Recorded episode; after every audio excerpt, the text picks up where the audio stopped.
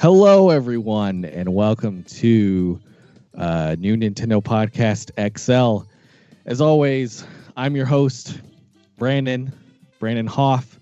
Um, we're going to do something crazy this time. Uh, we are doing what is uh, dubbed the console canon, and uh, with me, I have a very special guest, uh, Dylan Flynn. Dylan, welcome back to the show.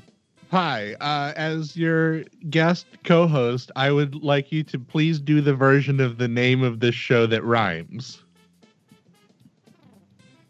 Uh, You want me to do it? I'll yeah, I want it. you. I want you to do it. Thanks for tuning in to the Console Canon with your host Brandon. Oh my god. What are we? Uh, what have we done? First of all, Okay. All right. So this is. Uh, will we be like? Will we be shells of ourselves by the end of this? I think I think we will certainly undergo a change throughout this this entire episode. I, I we'll really feel altered beasts by the Exact- end. exactly. Um, completely new, completely different people. Dylan, how you how you feeling going into Uh, this? it- it's a new day, as uh, Nina Simone once sang. And, uh, you know, I'm feeling pretty good. I'm feeling like I'm ready to start thinking and talking about completely unimportant bullshit again. Hell yeah. It it is a nice beautiful day. It's I don't know about you Dylan, but it's like 70 degrees here, which is very uncharacteristic of uh Wi- Wisconsin. So it's just Jesus, a great November. yeah. It's I don't know, it's it's wild. So it's it's a great fucking day. Um so let's let's kind of go over what it is that we're going to be doing um on this show. First off, I want to say thank you every thank you everybody for so much for tuning in live. We're doing this live. I've never done this live before uh, for this show, so I really do appreciate y'all coming out. The console canon with your host Brandon. What we're going to be doing is we have a list of 40 consoles, 40 consoles um, dating as early back to 1977 all the way up to the Nintendo Switch. Now we are um, not going just down the line. We are going to be choosing each console at random and we will be um, deciding on what the three most important games are for that console. So what that means is not necessarily our favorites for that console, but what we consider to be the or most, the best, Yeah. or like the quote unquote best. it is the most culturally relevant games for that that system. Uh, ones where if you brought up that system to almost anybody who is uh, a video game nerd, or even someone who's maybe even a little more casually into video games, um, could be like, "Oh yeah, yeah, I know that console because it has this this game or whatever." Um, yeah, that's important game. We also we we should say there are people in the chat saying, "Is the Dreamcast going to be on here?" I just want to say we're no spoilers, but yeah, we began with a list of 60 consoles and we cut it down to a 50 and a 40 and a 30 and we looked at those lists and we decided that the 40 console list was a good mix of like you know culturally important things and uh you know the big things that everybody thinks of and also just like some silly ridiculous things you know Yeah, it's just some. Um, most of these you guys will probably know, uh, but there are plenty of like off the beaten path picks that when I looked at I looked at this list and I was like, I don't know what the hell I'm gonna even talk about. So this this is gonna be insane. Um, it's gonna we- be we- weird We set some rules though for each each uh, console that we talk about. So one is is that um,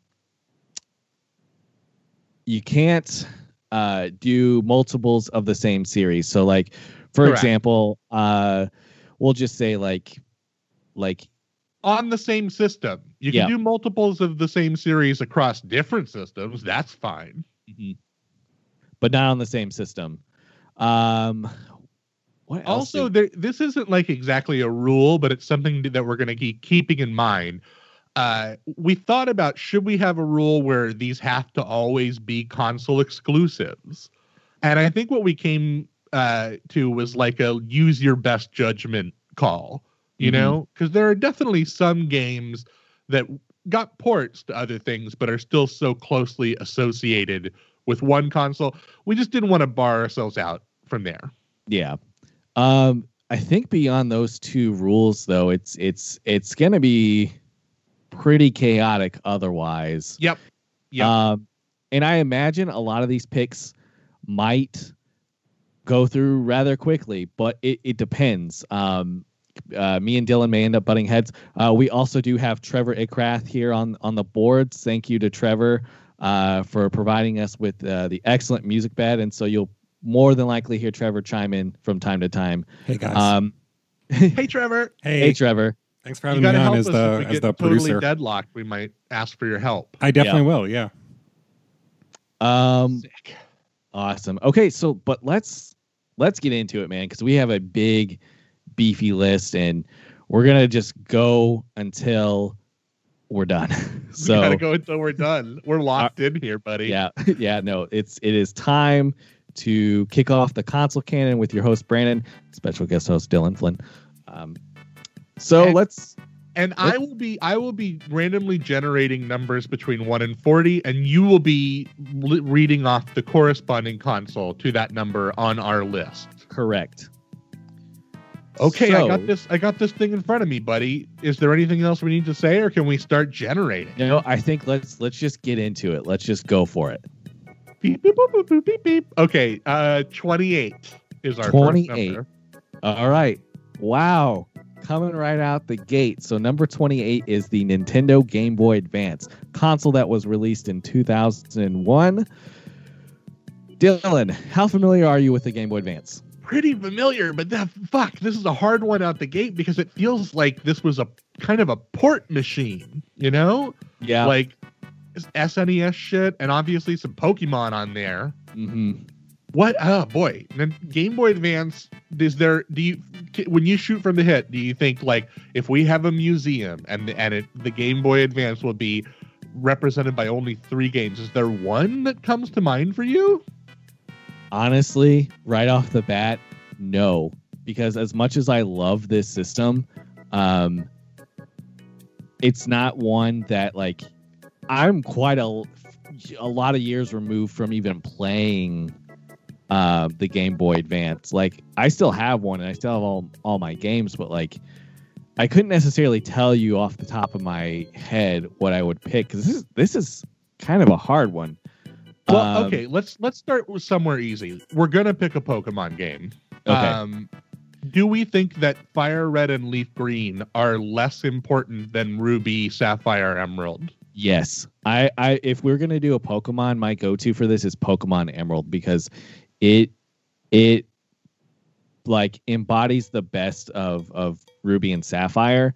And I think if we're talking about Leaf Green and Fire Red, those are fine remakes, but there are better remakes, uh, like the ones that came out for the Switch. I so I'm gonna I'm gonna say Emerald would be my pick. I also think Emerald, and the reason I, one of the main reasons I think Emerald is I think Rayquaza is like a more, I, I can't even remember the name. Groudon, what's the other one? Uh, Groudon and Ky- some- Kyogre, Kyogre. those are not as iconic as Rayquaza. So I'm gonna go ahead and also lock down Pokemon Emerald Okay. as All right. one of our three picks. So we have so right now we have Pokemon Emerald. I'm putting it on the list. Uh, here's the problem. I got some big favorites on this console. I don't know that they're important. I love. I think Metroid Fusion is amazing. Okay, you Uh, know what? I y- I yeah. I never played Metroid Fusion, but I I would give it to that because I feel like here's the thing about Metroid Fusion. I feel like when I talk to people about Metroid, a lot of the time people that's what that's one that they bring up a lot. So Yeah. I hear a lot about Metroid Fusion. So I'm I'm kind of willing to concede a slot to that to that game because I feel like when people are talking about Game Boy Advance, oftentimes that that game comes up. So i I'm- guess my my other big pick on this handheld would be like Castlevania Aria of Sorrow, but that doesn't feel important. I don't see. Yeah, see, I don't know if I can give it to Aria of Sorrow. I'm sure it's a great game. Like, uh, I'm more familiar with like uh, uh, like Portrait of Ruin and like some of the DS releases. Yeah, I have yeah. I have no ties to. it doesn't to feel important enough. Let me throw out some other titles, and you just give me like a just just go one to ten how important you think this title is. Okay, Okay. Advanced Wars. Uh, I would say in in a seven. I think it's Gol- pretty Golden important. Sun. Ooh, I'd give that one an eight. I think that one's a little more important. Probably a little bit more important. Okay, Yeah. let's talk about some ports. Do we want to pick a port? It was kind of a port machine. You had like all the Mario Advanced games. You got uh uh uh the the port of uh of Final Fantasy VI and Tactics Advance. Uh I remember those feeling like big releases at the time, but now it seems like you know, now that you would emulate them anyway, if you wanted to play them probably would does it matter that they're on advance anymore I mean, honestly, not necessarily because, like, especially if you can have access to them just through emulation, like, I don't really see them as super high important, culturally relevant titles. Um, and same with the ports. Like, the thing with the ports is some of those ports are pretty good, but some of them are also really bad. Like, they they did port a couple of the Donkey Kong Country games to to advance, and those ended ended up being like they're not good. Same with the Yoshi's Island one. Like if I had to choose, I would much rather play that on like Super Nintendo or something. let's talk about the minish cap Okay. because it feels like maybe the the other than one of those two ds ones the like bottom tier of importance in handheld zelda titles I think that Minish Cap is super underrated. i think I it's think- cool i think it's cool It is a very, very good um uh Zelda game that not a lot of people talk about. Uh, I mean, it definitely comes up. It, it's so weird because there's like such like these weird mechanics that they were doing in that in that game. mm-hmm. Um, I would, you know what? I would give it to Minish Cap. I- okay I, I, would. Choose how do we feel about pick. our three then we got pokemon emerald metroid fusion and zelda minish cap I, I think I, I think I would be okay with those picks. okay let's lock it in let's lock right, it in All right, it's done. Game Boy Advance. Those are the three culturally re- relevant games. Uh, all right, what we got next? 32 Okay, uh, a system I'm not super familiar with. Uh, I mean, I'm somewhat familiar with this one, but this is the Microsoft Xbox 360. fuck released Fuck. in 2005. We actually Oh. got um uh, a clip yeah from a friend of the show, um, Ryan Hughes. oh Um, right So Trevor, if you want to cue that up, and we can listen to that, and yeah, see what Ryan Hughes has to say about the. Uh, Hello, everybody. It's your best friend Ryan Hughes speaking, and I have a list of the top three most important games from the Xbox 360. First, I got Gears of War, should be no surprise. This really kicked off that Xbox 360 generation in style less than a year after the console released, and it brought with it a brand new IP, gorgeous game, blew people's minds when they saw these graphics and the online multiplayer really kind of bolstered Xbox Live's success kind of early into the generation. Second game is also no surprise. I got Halo 3. This game was massive when it came out, and again, the co op and multiplayer made Xbox Live the biggest thing on the planet. This game was the biggest thing on the planet when it came out. Thirdly, uh, this one might be a bit of a surprise Final Fantasy 13 you know, Final Fantasy, so long associated with Sony at the time in the PlayStation console, suddenly coming over to the Xbox and kind of making waves as a major exclusive, making the jump to multi platform. And I think that's a trend that has been continuing a lot. I mean, even first party Sony games now are coming to the PC. And I think Final Fantasy 13 making that jump from PlayStation for so long to a multi-platform brand that could hit PlayStation and the Xbox is hugely responsible for that kind of trend beginning. Wow. Okay. I mean, Uh, I gotta say, really good argument for Final Fantasy 13. Mm-hmm. That's I- it- that's it's like it does seem like if we were curating a museum, it would be a good way for us to like talk about the way that the console exclusive is this diminishing idea in the 2000s and 2010s. hmm I My oh, the, the music's a little hot there on the ones and twos. Uh, I feel that let's look at the at some of our other exclusives. okay. Let's see. Okay, All right. I, I got a let- few here. all right. What do you got? Forza Motorsport 3 pops out to me. Uh because it seems like those Forza games are like one of the big ways that they sell those Xbox consoles. Like, hmm look how good our cars look Yep. this time. They always they always show off a Forza. Like whenever they're showing off their new system, it, there's always a, like a 95% sure uh, certainty that they're going to show a Forza game and just be like, "Listen, do you see these 4K graphics? Look at these cars." Um, Uh, how about Fable 2? That's one that jumps out to me as well. I know the Fable series has its kind of baggage, its cultural baggage. mhm. Here's Um, one because there was a lot of merchandising also. What about Viva Pinata? That was a that was kind of a big moment, wasn't it? Yeah, I feel like that one was pretty big. I knew a lot of people, even like people who weren't super into gaming, be really into Viva Pinata. Um, let me throw one at you. So, all right, as far as uh, Ryan's list goes, um, he really did hit the nail on the head on on Halo Three. Like, yeah. I distinctly remember when that game came out, and it just like being. It was like when Mountain Dew released uh, their Game Fuel drink, and they had and they had God, right. Master Chief. they had Master Chief on the can, so um, Game Fuel alone locks Halo 3 Yeah. down on this list. it, it is absolutely like that is a pick. Um, I wanted to throw one. I wanted to throw one by you. yeah. and and maybe this we could save this pick because this is a this is an actually this isn't a console exclusive but how do you feel about skyrim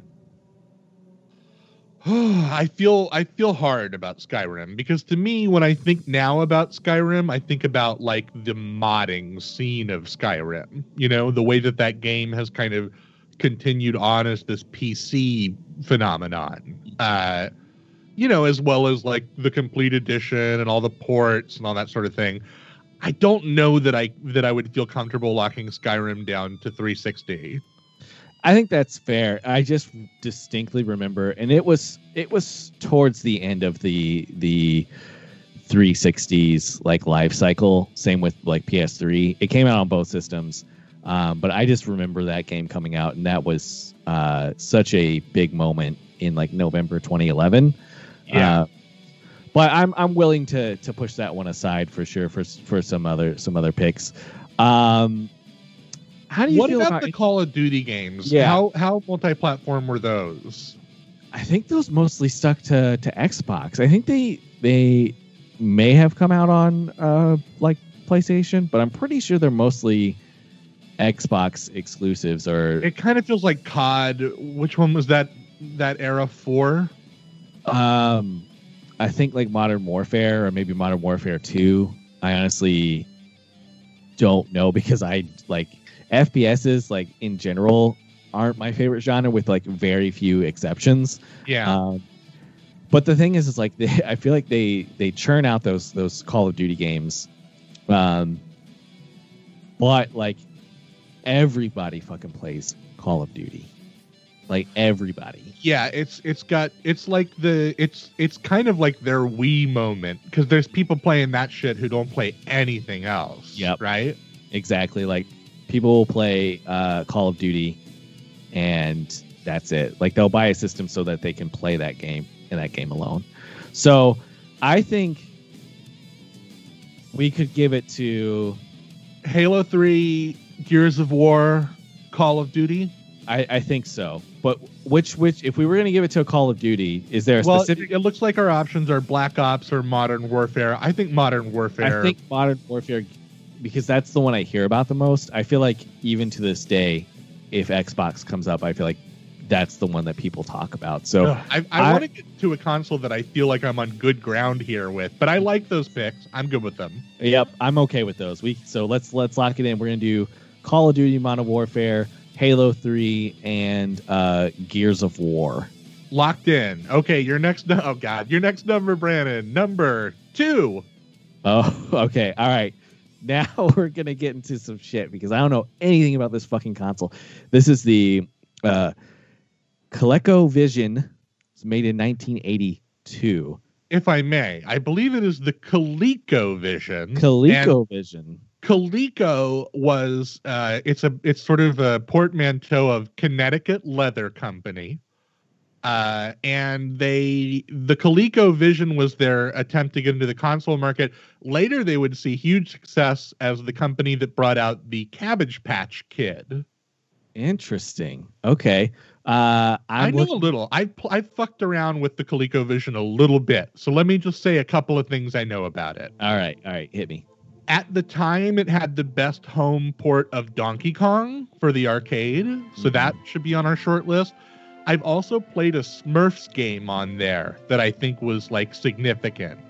Yep. I I'm right now I'm looking at a list of games that came out on this console. I just want to I just want to point out and this is definitely not going to be a pick, but I just want to point out there's a game named Gorf.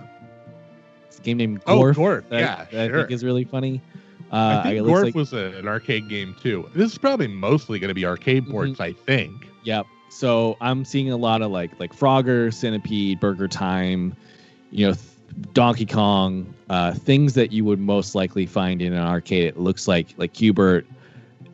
Most of that stuff is gonna be on here, uh, based on the list that I'm seeing right now. Something I Um, definitely know is that at the time, the selling point of the system was best home port of Donkey Kong. So let's just lock All right. Donkey Kong Donkey Kong is in onto there. our list.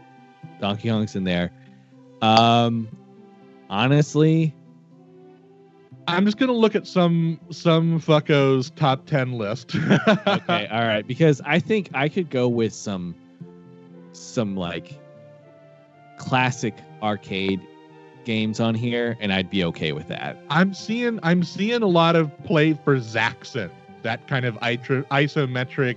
You're a you're a spaceship trying to dodge walls, kind of like that level in uh, kind of like that level in Battletoads where you're where you're driving the hover bikes Mhm. and trying not Yeah. to crash into shit.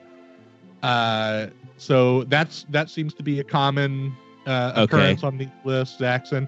There Okay. definitely seem to be some people who say that Donkey Kong Jr. is the better of the two ports, but I think that the first one would be the more important of the two ports. i think more Uh, people talk about donkey kong i don't hear as much talk about donkey kong jr uh, in general, right? in general now Uh, let me let me hit you with this yeah, how do you feel about the, wizard of id's whiz math do you think that would be a good one that sounds pretty cool.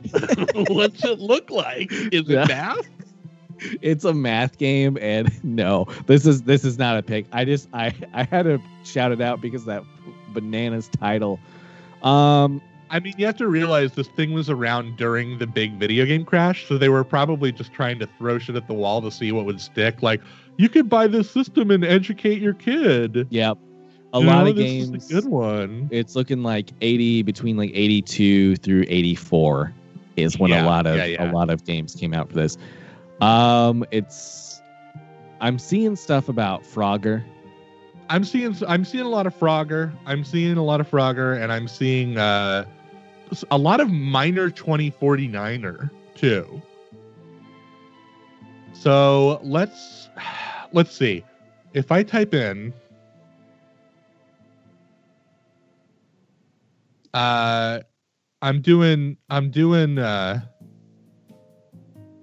best version of Miner 2049er uh-huh uh, and they're saying they're saying Atari. So what do you think about about uh, Donkey Kong, Zaxxon, and then you said Frogger? Uh, yeah, I think that's good because that way we like. I feel like people know a Frogger, and we.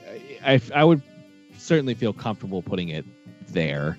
Everybody puts it on their list, so let's do it on ours. Okay, all right. So Frogger, Zaxxon, and uh, Donkey Kong. It's going to be the, All right. the picks. Generating a number for you. Brand, the next number will be 20. 20. Okay. Uh, Sony PlayStation. Shit, yeah. Ooh, a big a- boy. Did you have a PlayStation growing up, Dylan? Hell yeah, I did. I had a PS1 before I ever got a 64, and my 64 was like a shared console between me and my stepbrother Nick. But the Sony PlayStation was all me, baby. Nice, nice. Uh, we we got one a little bit later. It was the the like smaller like white version of it. Uh, I remember playing it a lot at my uncle's house. Um, all right, games. I got a short list for you here All right, okay. What that I think should all be discussed. Final Fantasy VII, Metal Gear Solid? Mhm. Tomb Raider, Crash Bandicoot, Resident Evil, Tony Hawk's Pro Skater 2. Ooh, okay. This one's a little rough. think all of these should be in the running. Abs no, absolutely. And I think this is let's let's stick to this list because honestly, beyond that, uh, it, I feel like it would get a little obtuse, and I feel like this is where we need to kind of pull from. Um, My gut feeling is that we could lock down FF7 and, and Metal Gear Solid right now. yes, Because I remember FF7 was the first video game to have like commercials during broadcast television. It was the game that like made Sony a legitimate competitor to Nintendo. Uh, Yeah. You know, in some ways, the house of Sony Computer Entertainment of America is built on the back of FF7, and obviously, it that that game has become its own like mini franchise, uh, mini pop culture empire within Yep. the Final Fantasy brand. hmm yep. Um, people love Cloud. I mean, he, he's in Smash Bros. for for Christ's sake. Yeah, Um, so yeah, I'm I'm perfectly okay with that. you feel good about uh, MGS? I, I do. I do. I feel a lot of people. Like, this series as a whole is super important to people. Like to the point, like where the games are still being. I mean, they up to a certain point, but they they've been made with. They, there's been a Metal Gear Solid game within the last decade, decade, and people love Solid Snake. So I'm I'm okay with that that pick. Okay. If, you, if when I say to you Tomb Raider, Crash Bandicoot, Resident Evil, Tony Hawk's Pro Skater 2, what's the first one you want to cut? Tomb Raider. You want to kill Tomb Raider? We Yep. let's at least let's at least have a moment of silence for video games officially becoming horny. Because I mean, Yeah. that was a that was a de- decisive moment in the Yeah. future of video games. Uh, something about those uh, square square boobs just really got people excited. You know, they were more like pyramids. I Yeah. feel personally, and also rest in peace, Nude Code. In my heart, you're you're out there somewhere, Mhm. Nude Yep. Code. Uh, Um, we're left with Crash Bandicoot, Resident Evil, and Tony Hawk's Pro, Pro Skater 2. Let's talk about Crash Bandicoot because it feels like the front runner here. okay. I feel like Crash still gets talked about a lot. Like a lot still. Like it's to the point where like the remakes, they even got ported Listen to like, that, listen to that Bandicoot music that Trevor's bumping in the background, dude. Yeah, he knows. He knows what's up. I also he, he kept in the chat. Trevor was saying justice for for Croc. Oh yeah, did you know that Croc developed out of that studio pitching a, a, a 3D platformer starring Yoshi? Really? Nintendo? No, yeah, and then they said no, and they they took their assets and they moved on to making Croc. And then later, I guess Miyamoto told the director like, "Yeah, that honestly, that tech demo you made was like." really instrumental for getting us to make uh, Mario 64. Can I can I butt in real quick with a quick anecdote about Yeah. Croc? Of Yeah. course. So Croc was the reason why I got a PlayStation. I was like a super hardcore N64 kid. And then I saw some ads for Croc and I was like, that game looks cool. I want to play Croc. And so I got like a PlayStation just to play Croc. And that game was like bor- like kind of obtuse and like borderline unplayable. Okay. I think I made it like 5 minutes in and that was it. yeah, that sounds about right. Never seen the rest of that game. It sounds That's- about right. incredible. I I love that just because I've had so many moments where I know I've bought a game and I'll play it for a little bit and find out it's not for me and then never play it again. the argument for Crash Bandicoot in this slot to me, Bran, is it's not on the game because to me it's kind of it's a little bit nebulous whether like Crash one, two, or three is the most important. The games themselves don't feel that important. But this, of course, was the era of the console mascot. Yeah. And you know, those commercials where a dude's in like a fucking Crash Bandicoot fursuit out in Yep. the parking lot of Nintendo yelling at the building and stuff. Like and just the idea that like Crash was the was such a big part of the branding of the system. He got his own like spin-off party game and cart game. It just feels Yep. like it kind of feels like we have to nod to him here. So that to me is the argument for Crash Bandicoot in this slot. I do think that the game itself feels much less important than the than the the, cultural IP. yep yep uh, crash the idea is definitely important i you know what i i'm having such a hard time with this because here's the thing i really like tony hawk pro skater 2 It's and so that good. to me was also such another like touchstone like i knew everybody everybody i knew who had a playstation had tony hawk pro skater 2 Oh, for sure. and like it is so tied to like the soundtrack that was with it um just i don't know i felt like that was such a hu- At least if you want to roll with my team, yeah. The the this is the first game that popped into my head when we were talking about should non-exclusives be in the running because Mhm. I thought like there was an N64 version of this, but everybody said it sucked and nobody Yeah. liked it.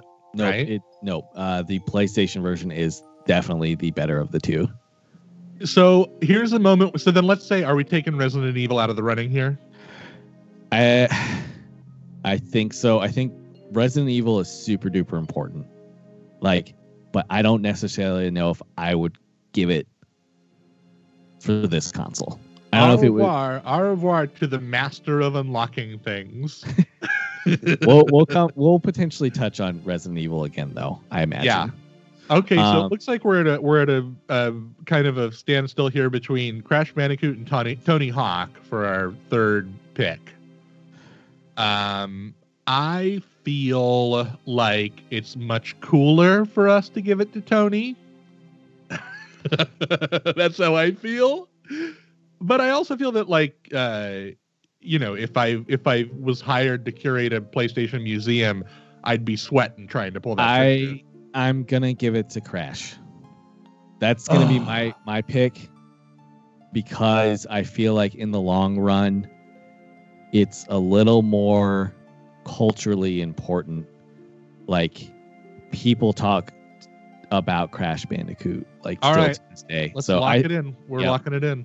so Crash, Final Fantasy VII, and Metal Gear Solid. Metal Gear Solid. All right. So what do we got next?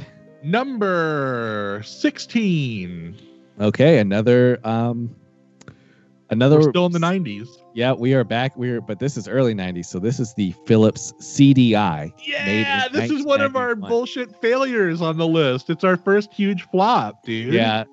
Um I owned one, dude. Surprise, surprise. Dylan Flynn's grandmother bought a Philips CDI because there was an infomercial that told you it would do everything you would need. It would be a CD player.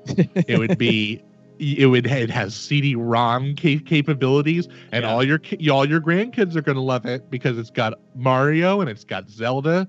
Buy a Philips CDI today, and she fucking did. And let me tell you what I had for it. Okay. Right. I want to know what you had for this this system. I had the both of the two Legend of Zelda games, the Wand of Gamelon or the Sword of Gamelon and the whatever.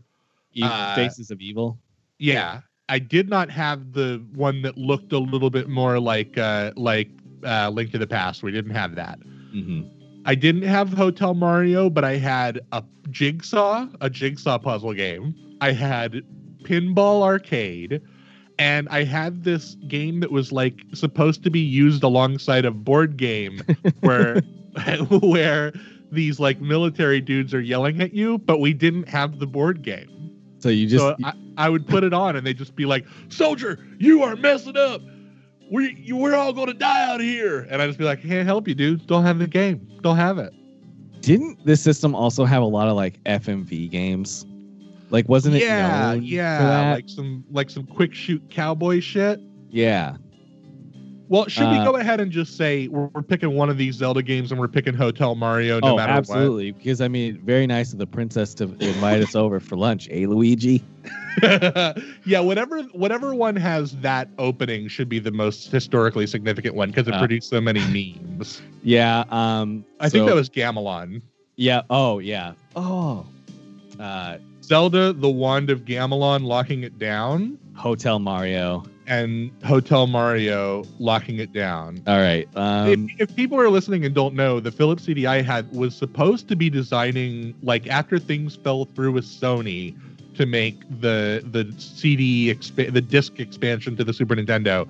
Philips was supposed to do some shit and it didn't work out, but as part of their licensing agreement, Philips got to independently develop some games using Nintendo properties and they're Mhm. famously nightmares and terrible. I think this caused Nintendo to not, you know, shell their IPs out to like third-party developers for a it feels like it was very time. instructional Yeah. very instructional of that whole yeah protect our our dudes protect our good boys Okay, but what? Okay, I'm looking up right now, so I'm gonna look up top ten top Philips CDI games.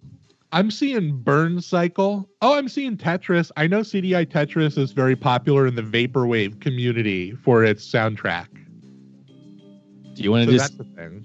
do you do you do we want to just pick that? well burn burn cycle appears to be an fmv game which seems like it was one of the first things that popped to mind when you thought about the cdi Uh, all right, let's go with Burn Cycle because I totally associate, and that I'm looking at this uh, a list, and that's on there. I think that's what we need to choose because maybe that was the like FMV game to play, yeah and locking and it I'm down Yep. right now yeah. Zelda, The Wand of Gamelon, Hotel Mario, and Burn Cycle.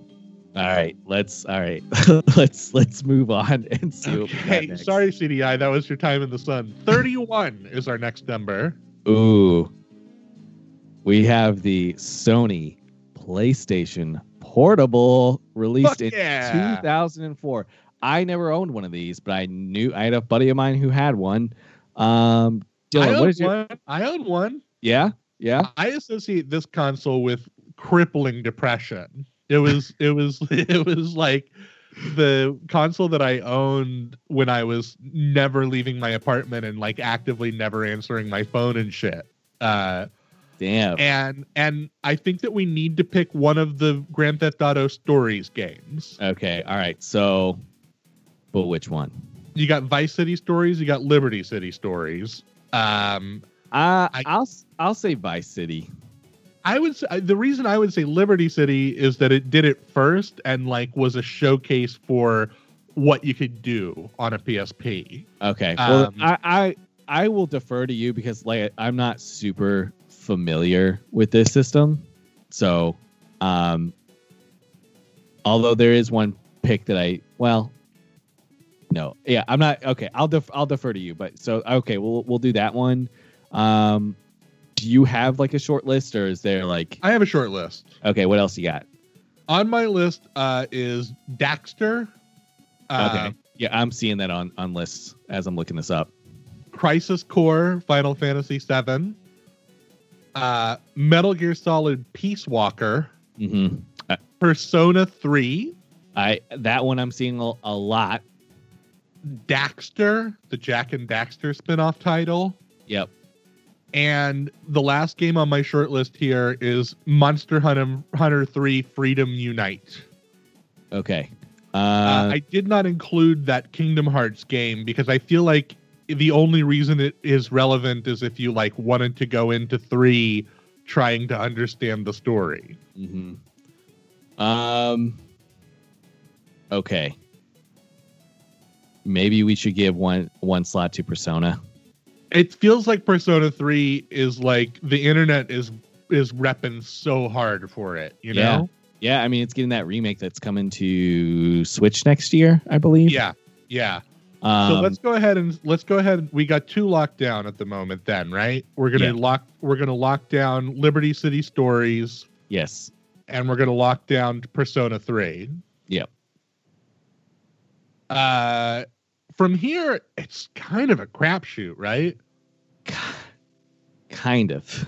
Because I'm Like- seeing like Daxter's a Naughty Dog game, and obviously Naughty Dog is one of Sony's last great hopes. And then like God of War seems so kind of informative of this era. Uh obviously there's that that FF7 spinoff was a big deal at the time, and I know that a lot of people looked to Metal Gear Solid Peace Walker as like one of the most incredible console to handheld experiences on the platform. And at the same time, Monster Hunter 3 Freedom Unite feels like it was a huge moment for growing the the stateside cult of Monster Hunter. Mhm.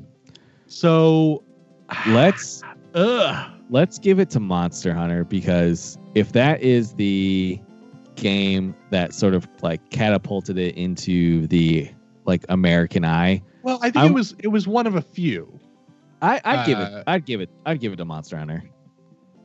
Because I feel like now people love like Monster Hunter, and are super hard for it. Sure, sure. Uh, you, so we're gonna we're gonna pull the trigger with uh, with Monster Hunter. Oh, you know what? I'm seeing in the chat Yeah. that my suspicions are confirmed that the 3DS version of Monster Hunter was more was Okay. more transformative to the. Okay, so and I'm also seeing Peace Walker come up a lot. Maybe we should give it. Maybe we should give it to Peace Walker instead. Peace Walker feels like uh like it was certainly a, a, a you know a technical showcase for the Yeah. console. So Okay. All right. So instead of Monster Hunter, let's do Peace Walker. All right, let's do Liberty City Stories, Persona 3, and Metal Gear Solid Peace Walker All right. are our are, three picks. those are locked in. What do we have Okay, uh, don't get too scared. but the next number is unlucky number 13. Ooh, okay. Actually, no. This one. Ooh, baby.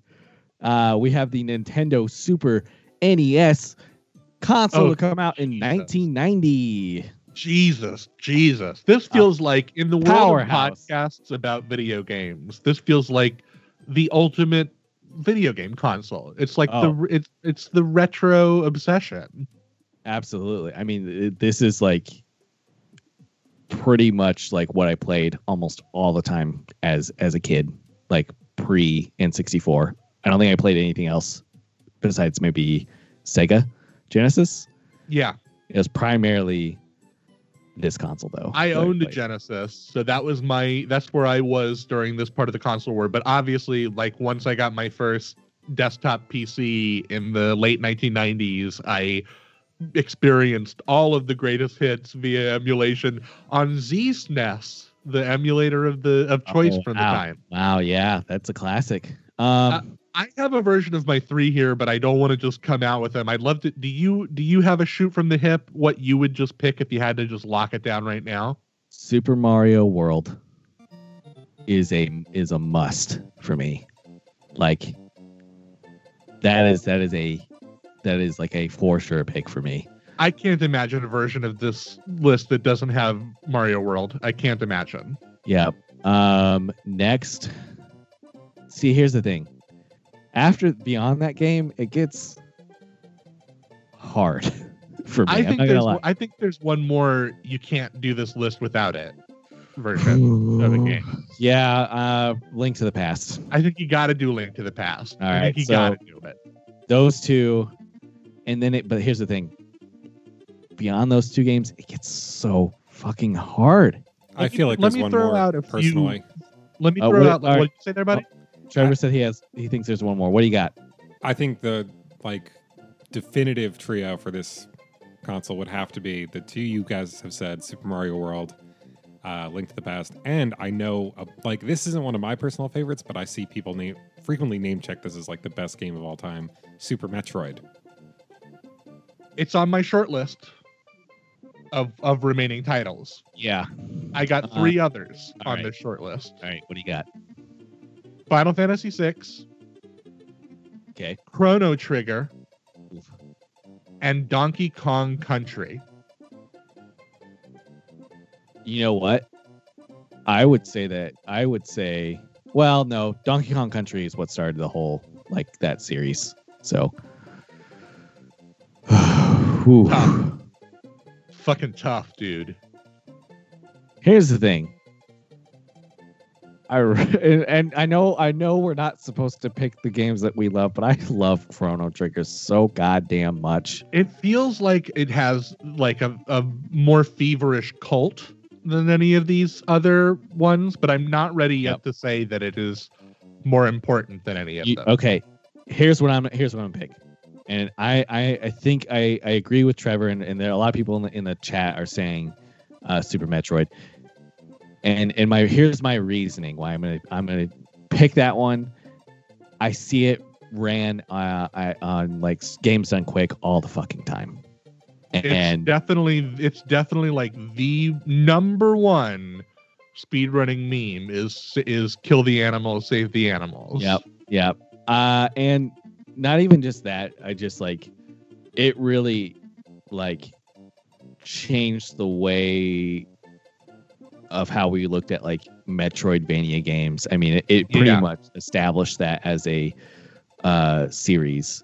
Um If we were looking at sales, it would be Donkey Kong Country here by a mile. Oh, absolutely. It was one of the top, you know, selling games for that that system.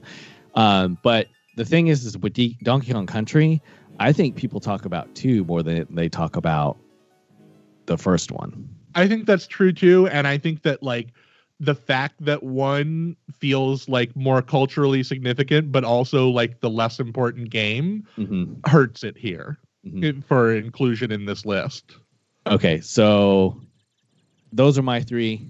How do you feel, Dylan? I feel like before I can lock down Super Metroid, we need to talk about 16-bit SquareSoft RPGs a little bit. Okay. Um, Do Final are Fantasy we VI. are we certain that Chrono Trigger would edge out six in this day and age as the more culturally significant of the two yes. in terms of because it feels like maybe I'm wrong, but it feels like Turn of the Millennium. It was all about six. People Yeah. fucking that opera sequence they always talked about, Mhm. and like Kefka and his little laugh, uh, and like some of those some of the music appeared in a lot of like white TMNDs and shit. But I I get the same feeling as you, right? It feels Yep. like the the needle has moved. hmm Yep. I I definitely like hear people still talk about Chrono Trigger. Um, I we need to take a quick brief uh, intermission because I, re- I I really have to use the bathroom. So just give me like five minutes. That's Uh, fine. fuck- Go use fuck the it. We'll bathroom. yeah. Let's let, uh, take, let me just take some some questions from the chat and talk to Trevor a little Yeah. bit while you're there. yeah. Sounds good. Trevor, what are you thinking about in, when you think about uh, Super Metroid and Chrono Trigger? I, I definitely agree with you guys that I think Chrono Trigger has kind of eclipsed uh, Final Fantasy VI or Final Fantasy III, if you want to go by its actual, I think, US Well, sure. release Sure. Super Nintendo title, right? As the more popular, but you got to wonder how much of that has to do with just there being like more Final Fantasy games in the conversation, you know? Yeah, to draw focus a little bit. hmm You know, Yeah, but you only got two Chrono games. You only exactly, got the two. exactly. Well, So- three if you count Radical Dreamers for the Satellaview. I've But we're not that one. we're not doing Satellaview. It got cut from the 60 list when we moved to 40. I still don't think either of those two RPGs, though, are more culturally significant than Super Metroid is. Well, I think, and we should we this is something that we should bring up when Bran comes back. But one of the big arguments for Metroid, Super Metroid, is that it really wrote the rule book for an entire genre Absolutely. of like open world me- Metroidvania uh, games. Mhm. You know, I mean, Metroid One like got the idea of it, sort of. You know, but but much of the things that you will still see in like indie versions of those games, like, are taking all their cues from from Super Metroid, and also like uh, the the it feels like the the the Metroid fans deserve a win because they've been so abused, you know, by the parent company. A little bit, yeah. I mean, how long have they been waiting for Metroid Prime 4 by this point? I mean, and some would say all their lives. Yeah. But I mean, like, Yeah. not, on, not only was Super Metroid uh, like really influential, it's also just an incredibly well crafted and like well executed game. of course, it's got atmosphere like a motherfucker. Uh, it feels like you're sort of digging into the depths of hell, you know. Uh, I'm just going to call out these aren't really in serious contention, but I just want to call out some other games from this platform that have like pretty big nerdy followings. Trevor, Okay. Secret of Mana would oh, be yeah, in the that is a big one. Action, kind of an action RPG, right? yeah, yeah. You're running around swinging a sword and shit. Super Mario Kart obviously has to be up there. Mario Kart is a huge one. Uh, I would say Super Mario RPG is a big one. That might be my favorite RPG for the console, if I'm being honest. I really loved Super Mario RPG back in the day. They knocked it out of the park with that one. A lot of people feel that way. It's great. for sure. It's great. And like Geno for Smash has become such a meme. You know, Mhm. Yeah. I take I take Uh, Mallow in Smash by this point. there's definitely a Yoshi's Island cult. Oh That's yeah. a big thing. I don't know if I, I don't know if I would pick that for this list, but Yoshi's Island is a very good game.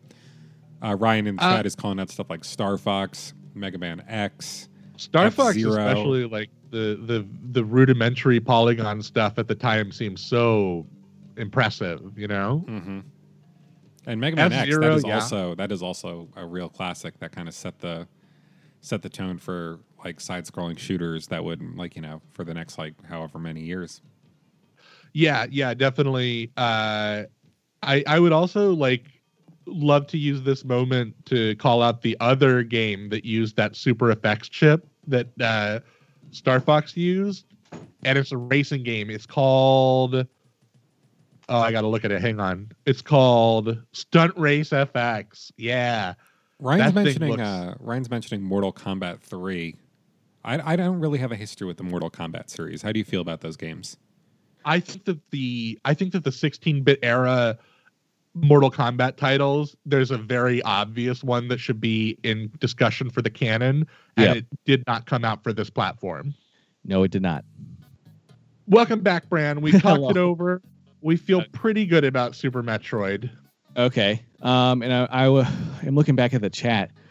Ryan did say he doesn't think that Mario World or Link to the Past should be on the list. I totally disagree with that. That's wild. There's just no way. yeah. Um, okay, so we we feel good about those picks then. Yeah, well let's do let's do uh let's lock it down Super Metroid as well as Super Mario World and a Link to the Past. All right. All right. Let's keep let's keep it rolling. All right, keeping it rolling. Next up, number five. I'm assuming we're back in the 80s. We are back in the 80s, but uh, here is another Nintendo system, the NES, 1983. Fuck. So I feel I feel I feel very comfortable with two picks, and I then I feel. Look, if we didn't have the rule about one per series, we this would be done in three seconds. Oh, in my ab- opinion. ab- absolutely. Um, okay, so here's what I'm gonna say. It's either if we're gonna pick a Mario game, we have to for the system. Yeah. Mario three or, or the first one. All right. Well, here's where the trouble begins. I right. think because we're talking about important, and we're not talking about favorite, and we're not talking about best. I I think it's got to be Super Mario Brothers. Yeah, I mean it's the one that started it all. I mean, essentially. It's in many ways the reason that Nintendo is still a thing that everybody knows about and talks about is that game. Mhm. If we were talking about best and favorite, I would throw it in a garbage bin and and do three any day. Absolutely, absolutely. Three three is the better game, but we don't have Super Mario three thirty five on the Switch, do we? No, no.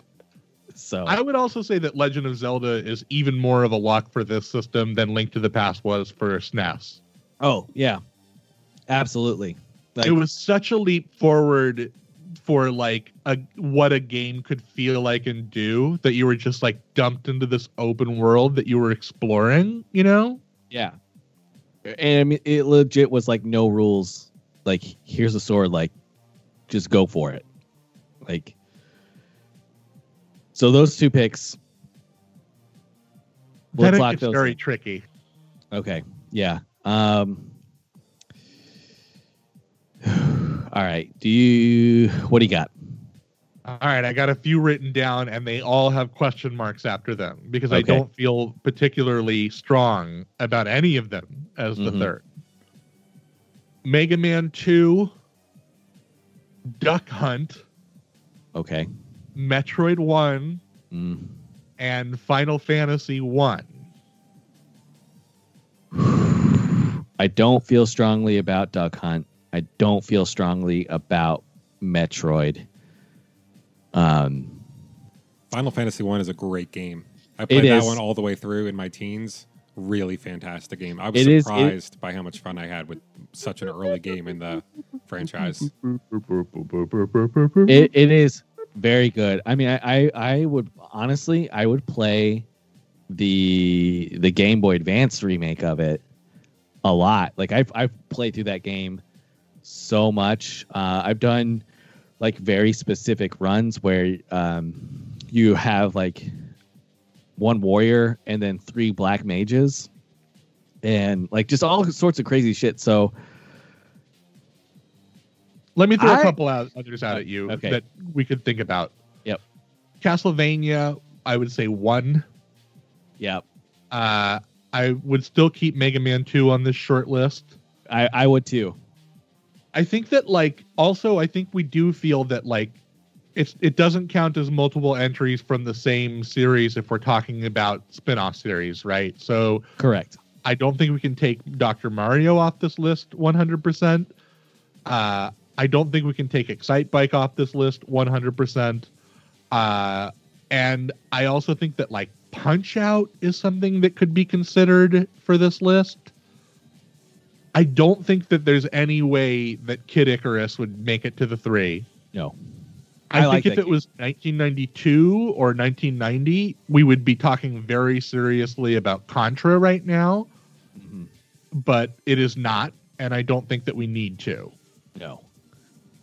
There's no way Dragon Quest gets on here over FF1. There's Nope. no way. No. Uh, if we're talking about early Dragon Quest, Final Fantasy wins in that Yeah. department.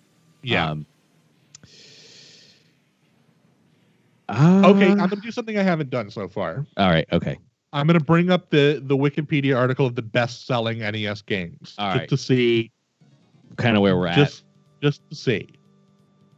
Uh, number one is Super Mario Bros. of course. Number two is Duck Hunt, but that of course is because of its pack-in version. Yep. Number three is Super Mario Brothers three, then Super Mario Brothers two, then Legend of Zelda. Okay. Now right. the the next one after that is Tetris, and I do think that there, that Tetris should be on the canon list for a different system than this. Yes, I agree with that. Then comes Dr. Mario, uh, then Zelda 2, then Excitebike, then Golf, then uh, TMNT, uh, Dragon Quest 3, Kung Fu Baseball 4. I'm not getting any good answers. All right, here. all right, all right, all right. I I want to give it. Fuck. I kind of want to give it to Final Fantasy. And here's and here's my reasoning why. I think I want to give it to Final Fantasy. I think Square they weren't doing so hot and they took it they took a risk on Final Fantasy. I think it was like that's why it's called Final Fantasy. yeah, it was they going thought to it be was- their, their one last try. Yeah. And it was successful and it propelled it kind It of wasn't started really, though. It wasn't really that successful. They scraped by.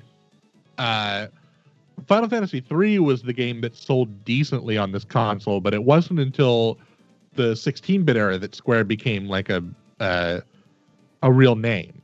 So I don't I don't know that it that like obviously it deserves credit for starting the series. for establishing things about the series series and about JRPGs that are, like stand in those things to stand in that series and in that genre to this day. Mhm. The music is super iconic. The yeah, but uh, Okay. honestly, the reason I'm leaning to to lock it in is because I feel like its best competitor from there would be like Punch Out or Mega Man 2 and like I just don't think they carry the same soft power that Final Fantasy does. Yeah. I Okay. I think we should do that then. Let's You want to call it? We're going to call it. We're going to Okay. call it. All right, so Final Fantasy, Super Mario Brothers, and Legend of Zelda. That one was tough. That one gonna I still feel a little Yeah. like, uneasy and queasy about it. Yeah, but let's let's move on before we overthink it too hard. So, uh, what do we got next? And that is the end of part one of the three part series. Uh, New Nintendo Podcast XL presents The Console Canon with your host, Brandon. Thank you again to special guest host Dylan Flynn for being on the show. You can find him on Twitter at Dylan Flynn. You can listen to his show, Play It By Year, every Sunday night, 7 p.m. Pacific Standard Time, or 9 p.m. Central Standard Time, or 10 p.m. Eastern Standard Time at mixlr.com slash Duff Dixon. You can also follow him on, on Twitter as well. Uh, thank you again to Trevor Ickrath for being on the ones and twos and helping to produce the show. Uh, you can follow them on Twitter at TRVRKRTH. You can find their show, Trevor Ickrath versus the Absurd Universe, on uh, Mixlr at mixlr.com slash TRVRKRTH. They typically stream every Saturday night, 7 p.m. Pacific, 9 p.m. Central, 10 p.m. Eastern. Uh, thank you so much for tuning in to the Nintendo Podcast XL, and we'll see you in part two.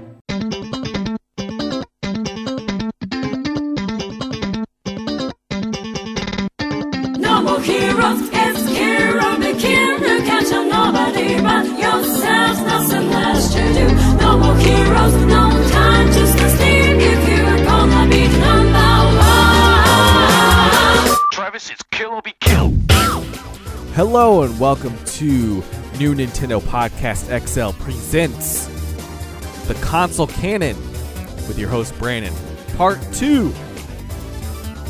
If you haven't listened to part one, what are you doing to listen to part two? Get back, listen to part one. Uh, for those who don't remember, this is uh, me and special guest host Dylan Flynn going over the three most important games for over 40 consoles. Uh, we're just going to jump right back into it. So, thank you all so much for listening, and let's go. All right, so Final Fantasy, Super Mario Brothers, and Legend of Zelda. That one was tough. That one gonna I still feel a little Yeah. like, uneasy and queasy about it. Yeah, but let's let's move on before we overthink it too hard. So, uh, what do we got next? We're, we're stuck in the 80s still, buddy. Three. Oh, we have the uh, Commodore 64 um, Uh, so this one was this was one that was a bit of a discussion about whether or not this even belongs on the list. Obviously, the Commodore 64 is not strictly a games machine, Yep. uh, but there was this whole thing going on, especially in the UK, where after the the console crash, after the the video game crash of 1984, the British games industry just seamlessly moved into early personal computer adoption. Yep. And so it's like there's this other parallel canon of 80s into early 90s video games that happened on these systems uh, than, you know, rather than on the NES or the, you know, Master System or whatever. hmm Uh, okay, I ha- I wrote down one in my notes without I, we didn't Google anything ahead of time. There was No. no research done. No. I think Absolutely. Turrican Turrican feels like a game that I hear mentioned when the I- 64 comes up. I'm looking at a, a, a top 10 list right now, and that is on there. Um, It was the one that came to mind when I thought of the the Commodore 64. So that Uh, might be might be enough to put it on this list. Okay. I think if you thought about it before even like looking anything up, I think we have to give it to that. Okay. The one the one that came to mind that I had forgotten about um, was Bubble Bobble. Bubble Bobble definitely. Yeah, I wonder. Like, it does feel like a big, uh, you know, of this era. I mean, there's also like well, well liked versions on other systems. Oh, absolutely. Uh, what about? Wasn't there? Wasn't there like a, like a, not a point and click, I guess, but like a visual adventure game for this platform that people that certain nerds still talk about? It's Yeah, like a I- big long name. Uh let's see. I just saw it. Yeah, it's uh Zach, Zak McKracken and the Alien Mindbenders. Jesus Christ. I'm looking at it and ooh, it's it's wild. But I mean, it seems to come up on several lists. Oh, what uh, about what about what about Maniac Mansion? Uh Maniac s- Mansion feels like it was a huge one. Was that where either Sierra or Lucas Games kind of like got their inroads in? Whichever one made it, it was like a big. Oh, yep. I'm I'm I'm seeing it now. I didn't see it on the first list that I that I saw, but like other people are saying like, no, this is this is the one. Okay, Maniac Mansion should be considered, and Turrican should be considered. I'm on another top ten list here, and I'm looking at what we got here. I'm just looking what it says for number one. Uh, it says impossible impossible mission number one, Maniac Mansion number two, uh, Shadow of the Beast number three. Boy, Operation Wolf number four. I'm not in places that I feel comfortable yet. There's Bubble Bobble again. Yep. I Uh, like that you, we found Bubble Bobble on two different lists because that makes me feel more comfortable about locking it in here. Yep. Um, somebody in the chat said uh, Zork, but I guess that's uh, not on the Commodore 64. Um, okay, let's let's do. Let's talk about Maniac Mansion versus Zak McKracken and the Alien Mindbenders. uh, they're both Lucasfilm games. Maniac Mansion was 87, Zak McKracken was 88. Okay. It looks like I'm looking at a few. This is a list where people voted, which which is indicative of how people feel about these games. Okay. It looks like Alien Mindbenders is ranked higher, but I gotta say, I think Maniac Mansion has way more brand recognition. Yeah. I would. I think I would feel more comfortable putting Maniac Mansion over. Let's do let's do Maniac Mansion. I, I don't I'm not seeing a lot of Turrican on here, but it was the first thing I thought of. So Yeah. Let's let's let's go with Turrican. Uh, and Maniac then it looks like I'm on this I'm on this thing here. Uh, they got Bubble Bobble in the top ten too. Mhm. They've also got an Ultima game, which feels very like a thing of this era. Ultima Four: Quest of the Avatar is on here. Oh man. like that's definitely one of the big series of this time and like a pretty early CR CRPG is that what they call it Mm-hmm. uh so I- let's say let's say let's try to keep it let's pick between those two let's pick between let's pick between uh Ultima 4 and Bubble Bobble I'm gonna I'm gonna go with Ultima Four. I feel like as much as I enjoy Bubble Bobble, um, it seems like Ultima 4 and maybe that series as a whole has more staying power on this system. And it seems like that's what I, I'm I'm looking at. It looks like that's what comes up a, a little bit more. If somebody asked me what system was Ultima 4 for, I feel like I would probably say Commodore 64 before Yeah. I would say, you know, whatever Mac 2 or whatever like that, right? Yeah, some like early era system for sure. So let's let's lock it in. Let's lock it in. Maniac Mansion, Turrican, Ultima 4, Commodore 64, you done. All right. What do we got next? 38. Are we in the Oh. 2010s yet, or are we? In the Oh, we are we are in the 2010s. We are in the last decade. Um, Sony PlayStation 4. Okay, I own one. Yeah, me too. Uh, I almost never touch it anymore. yeah, I don't really like play games on it to be honest, but I mean, this is a, a powerhouse of a system. Uh, oh sure, I mean, oh sure. I I don't. Here's the thing: is that like cultural significance? I feel like I don't have a good barometer for it. People I- talked about that FF7 remaster so goddamn much before it came out. Mhm. Like, you remember how much of a thing that was? Like, Square's not saying anything about it. When's it coming? When's it coming? It was like, it felt like it was the most anticipated game of Oh, this cycle. Absolutely. Um, that and Final Fantasy 15 was one that was talked about a lot. 15, Yeah, 15 was talked about a lot. Um, 15 the was a huge moment. 15 was a huge moment um, because it was in de- like development for years, like to the point like where people people honestly thought that that game was just never going to come out. Yeah. And Yeah. when it finally and it did, felt like a big triumph but when it Yeah. did. Like, people really, really dug it. um, What about Spider Man? people love oh, that that one I hear being talked about a lot. It's the reason I bought the system. Not that that means anything, hmm I mean, but I bought it because I thought it looked dope and I wanted to swing around as Spider Man. So, Yeah. I I I hear a lot of talk about that one. I also hear a lot of talk about a game made by a little company named uh, Naughty Dog. Let's call The Last of Us Part 2. I mean, if you want to talk about cultural impact, I don't think Uh, a game has made people w- more angry for just no so reason. loud. So loud they got about Yeah. this game. I you know what? I'm going to say I I, I want to put that on the list as one as a pick. You want to lock it down? as How as as as La- Last of Us Part Part Two. I think I think I would want to lock that one down. How do we feel about locking that down? I feel I feel okay about locking that down. I Well, think. Okay, well here's the thing. I mean, I guess let's let's zoom out a little bit. So it it, it came out this year. It's still very much like in the like cultural eye, like it's still being really focused on right now. So maybe it, it's it's a little easier for me to pick that because it's like people are talking about it. Um, but if we think about it, will be will people be talking about it in like five years?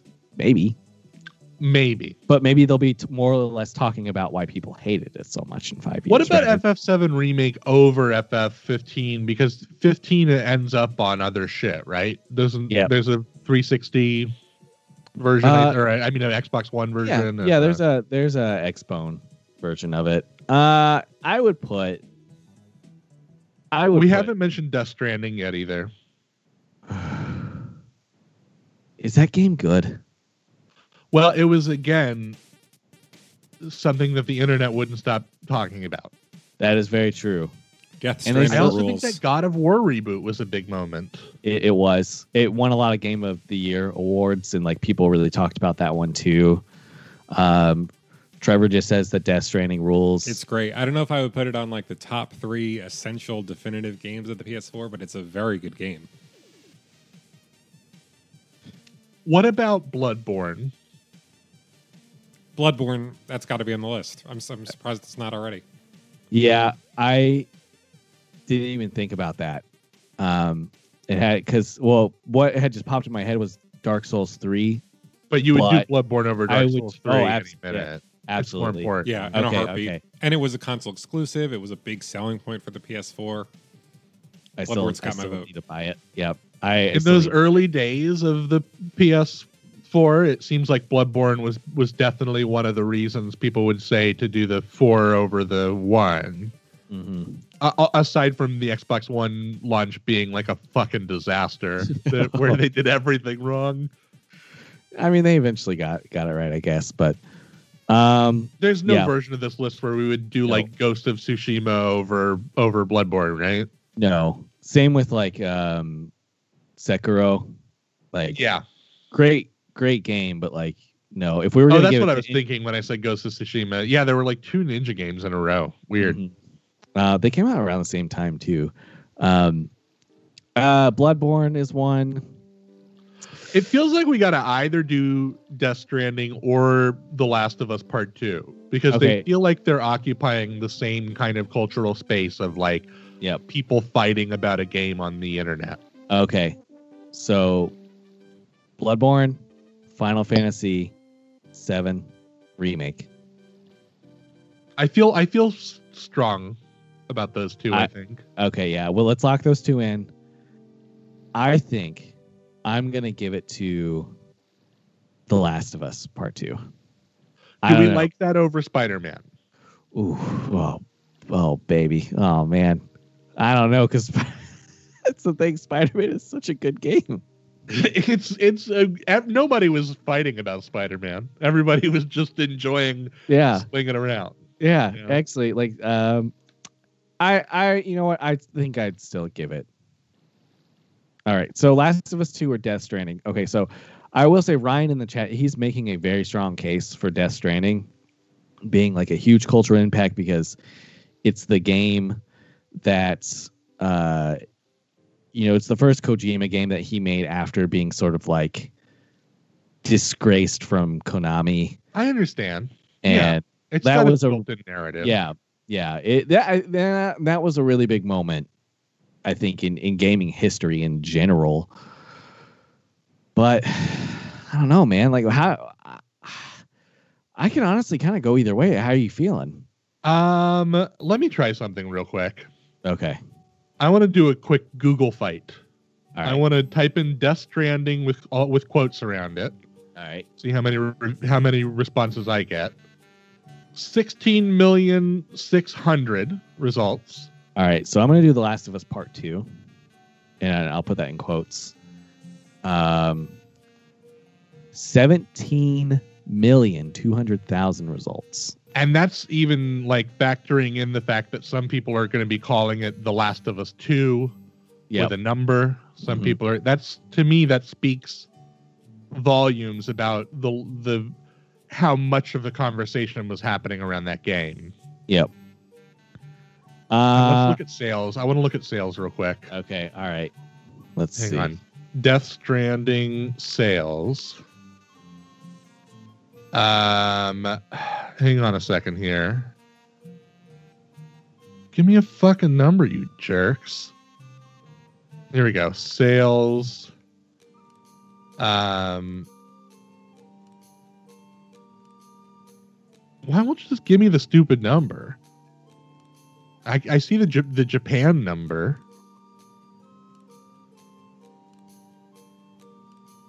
Okay, well, I'm seeing some numbers, so let's look at Last of Us 2 sales.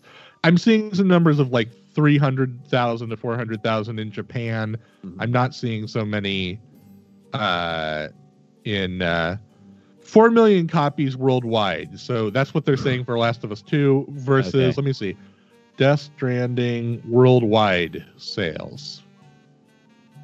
Um, three million. Okay. So there's a couple of instances there where when we're looking at sales and we're looking at how much conversation uh is uh is ah Ugh. I don't see. I don't. Uh, all right. We have to move on.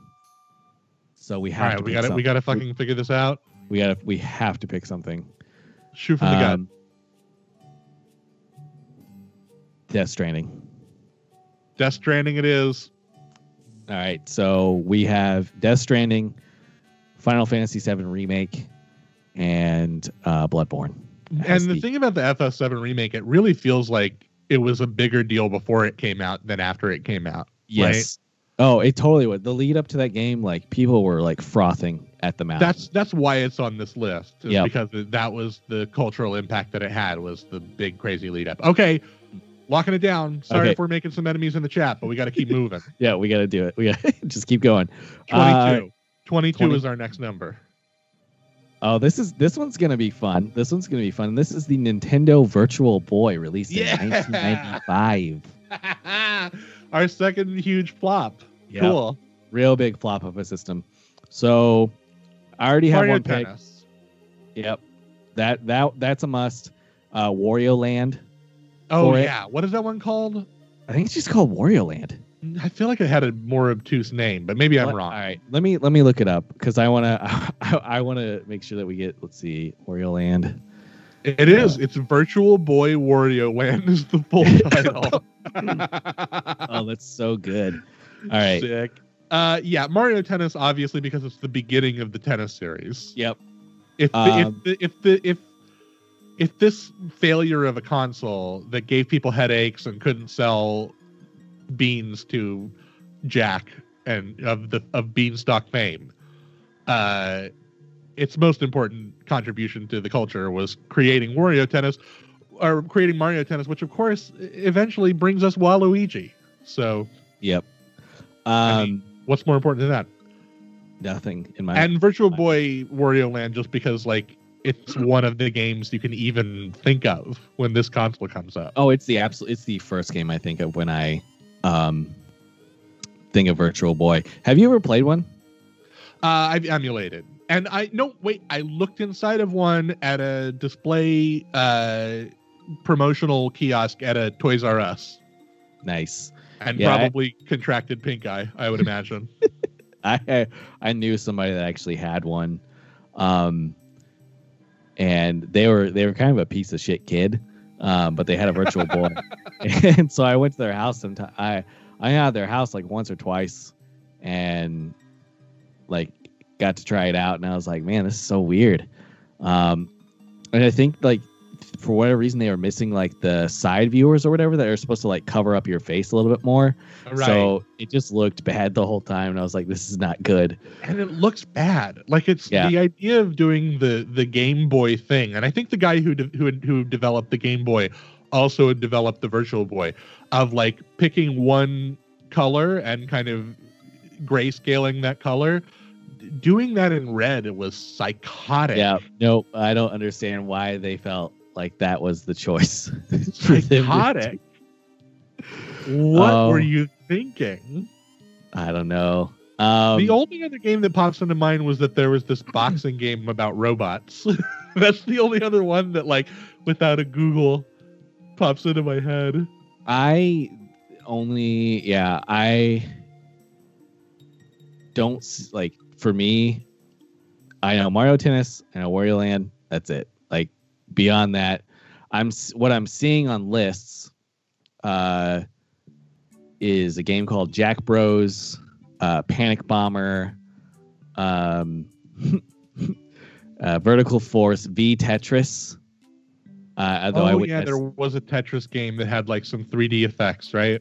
Yeah, uh, Mario Clash, but we're already giving it to Mario Tennis, so I don't. Well, I, I mean, I, I don't know if Clash and Tennis would be considered same series, but I've, I I feel like I'm hearing the words Mario Clash for the first time in my life right now. Yeah, I mean, I don't. Uh, Okay, Teleroboxer is the is the one I was thinking of. I'm Okay. seeing it here. Yep. I just remember seeing like maybe images of it in a magazine or maybe a commercial that showed a second of it and thinking like, "Whoa, it's like the robots are punching you." Or something, but I, that doesn't necessarily speak to its import. I feel like I've heard the words Jack Brothers before. Yeah, Uh, I mean, I'm seeing that one come up on lists a lot. Same with Yep, Te- there's Jack Brothers on the on the top of the games radar uh, Virtual Boy list. Why don't we? You know what? Jack Brothers. Why not? Why not? Okay, Okay, so, so, the, the final three, if you will, Yep. Fran. uh, so we're gonna do uh, Mario Tennis, uh, Virtual. Is it was it Virtual Boy Wario Land? Correct. So Mario Tennis, Virtual Boy Wario Land, and uh, Jack Brothers. Sick. Uh, shall I generate the next random number? Yes. The number will be six. Okay, we are back in the 80s. We are back in the 80s with the Atari 70 no, 7800. I don't think that's yeah, how the you 7800. We're back to another huge flop. All right. Uh I don't know anything about this system.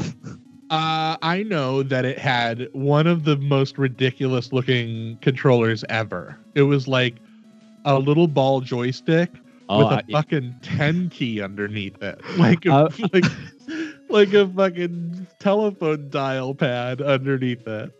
I'm looking at it right now and it looks bananas. Like how like how do they look at that and think, "Huh, this is a good controller." Well, it, the thing about it was at the time, I think it was technically a little bit more powerful than the NES, and that's what they were trying to sell it on. Uh, but Atari's moment, its corporate culture was so bad, it had no idea how to exist in like a post games market, post Super Mario Brothers world. Uh, and uh, and so thus it, it it fell to the wayside. I'm here on AtariAge.com Mhm. uh, where where users have voted on the five best uh, uh, games for the Atari 7800. Stupidly, they made it a YouTube video, but I'm going to see if somebody in the comments fucking bailed me out. They sure did. Um, oh no, people are just posting their own lists. Fuck you, AtariAge.com. Listen while I scrub through a YouTube video. All right. Yeah, other, otherwise I have a I have a list here. Do you? Yeah. Here we go. Um The number what- one, according to Atari Age, is Food Fight. Um let me see if that even Yep, that is on this list. I want to lock it down then. The All right, number so- two, according to AtariAge.com, is made by Lucasfilms, and it is. It's just showing me the fucking title screen. Tell me what it's called. Ballblazer. Uh let me just double check. I don't know if I saw that one on this list. No. Okay. Number three appears to be Ms. Pac-Man. Um, also not there is a Pac-Man on this list. It's called Pac-Man Collection, but no, it is not on this list. but not on that list. Let's just keep going until we hit one. How about Commando? yes. All right, let's go ahead and lock down Commando and uh what was the first one again? Uh Food Fight. Food Fight. And then the number 5 was it, appears to be Centipede. Yep, that's on on the- this. Yep, that's on this list here too. You want to lock it down? Yeah, fuck it. Fuck it. we're, right, we're so- really doing a good job having been hired to curate this video game history museum. Centipede, Food Fight, and uh and uh Commando. Yep. All right. Thanks, 7800. Uh next up, Brand. All right, what do we got? 21. Okay. Uh another failure uh in my opinion, the Sega Saturn. Oh, sick. I love the I'm still attracted to these flops. You know? Yeah. Yeah, Does it was what comes to mind? Two titles come to mind for me when I think about the Saturn. uh for me Sonic CD. No, that's for the Sega CD. Oh, that, that wasn't for the Sega CD. Oh, so the fuck. Sorry. Uh, shit. Then, honestly, I mean, I had a Genesis, so that's what I play. Like the that's what I played. But My cousin Brandon had a Saturn. That's the only one I've ever laid hands on. Uh, I didn't play either of the two games that are on my list here, okay, but I did play the first of them again at a demo kiosk at a Toys R Us. All right. What do you got? I got Nights into Dreams. okay. uh, where you're like a little harlequin looking thing Oh, that flies yep, around. yep. Yep, I know. Yeah, I know of uh of Nights. and I got Panzer Dragoon Saga, the the the triumph of the multi-disc, you know, JRPG classic action. Maybe it's I don't remember. It's, to, it's got RPG elements. Let's say Mhm. I remember those they are like the two that I, that I that come to mind for me when I think about the Saturn. okay. I'm also seeing Sonic 3D Blast, at, or and Sonic Jam as a game. A lot of Sonic. You know what? Sonic Jam, I feel like was the the Mario All Stars collection for Sonic, but it had like this tech demo feature where you could walk around in this one very small 3D area as Sonic. Which is the one with Supersonic Racing? Is that Sonic R? That's Sonic Supersonic Racing is Sonic R, yeah. I- I want to give it to. I want to give it to that one. I I love wanna- it. I love I- that. Only, only because of that song. Everybody. Everybody. It's a fucking good song. I Yeah. mean there's there's no arguments there. I, I, I honestly would be okay giving it to Nights and Panzer Dragoon as well. Um, you want to just lock that in? Nights in the Dreams, Pandragon Saga, Yep. and Sonic R. Yep. I Yep. feel like at the time people were like, Virtual Fighter looks good. But Yeah. I mean, sure It- it doesn't did. now. Guess what? No, it looks it looks horrible. Yeah. Um, and Sonic R is not like good, but it's but it's fun and ridiculous. hmm All right, Yeah. let's let's do it. We're locking it in. The failure All right, so- Sega Saturn. What do we got? So we got Sonic R, we got Panzer Dragoon, uh, Saga, and uh, what was that Nights in the? Dreams. Nights in the Dreams. Okay, so we those three. That's it. The Saturn is done. All right, we're just a few up because our next uh, generated number is 25. Oh, well, we're, hey, we're still in Sega territory, baby. This is the Sega Dreamcast coming out. oh my 1998 god. 1998.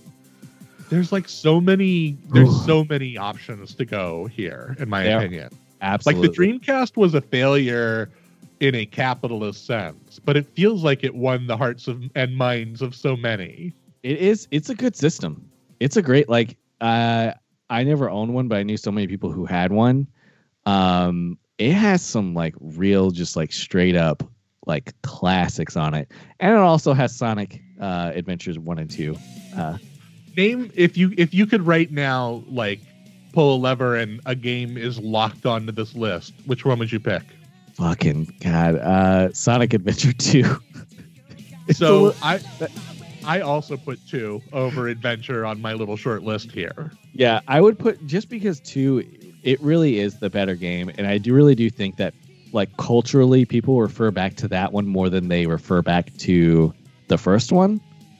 Um, like just in general. So I would feel way more comfortable putting two over one. Let's you know, let's not lock, but let's lean. Let's, okay, yeah, let's. All right, let's let's think about that. Here's Um, what I want to lock. All right. I want to lock Shenmue onto this list. Yep. You Um, want to talk about cultural impact? The fact that like there are still Kickstarters being like meeting their milestones to make more Shenmue games feels like it's not only does it feel like one of the three most important Dreamcast games, it feels like the game that best rese- represents the cult around the Dreamcast. You know, Yes, here's absolutely. this thing that we all love and we all care about that nobody else seemed to. I mean, they didn't they do a Kickstarter for Shenmue three? Yeah, and it, And- and they passed with flying colors. Hell yeah! All right, so Shenmue is is a must. We're Um, doing at least a Sonic Adventure game. We're both leaning to right now. I, yeah, I'm. I'm. Yeah. Um. I got a few on a short list here Okay, that I feel yeah. like there's could be arguments for any of them. Okay. All right. Let's hear it.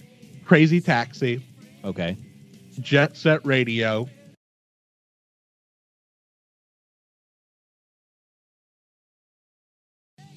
and Skies of Arcadia. They're the ones that I wrote down. I didn't I- Google, so I might be forgetting some. I was gonna my the one that I immediately came to my mind right away was Jet Set Radio. I mean cool. that soundtrack. Have you heard that soundtrack? It's insane. It's so good. Um, and just the the style of that game, like the cell shading and just all the characters and just like It feels like people started talking about cell shading in general mhm, because of that when game. when Jet Set Radio happened. When's the Switch port gonna happen? I didn't have this on my short list. Can I throw out one more title that Yep. should be for your consideration? Let's at least consider okay. the idea of Seaman.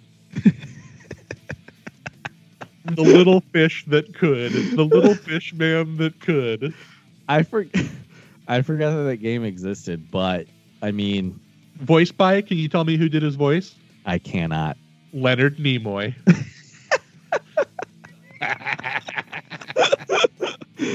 oh, I, I kind of want to just listen. No, I don't know, man. I'm I feel like the weirdness of Seaman is being covered by the weirdness of Shenmue. yeah.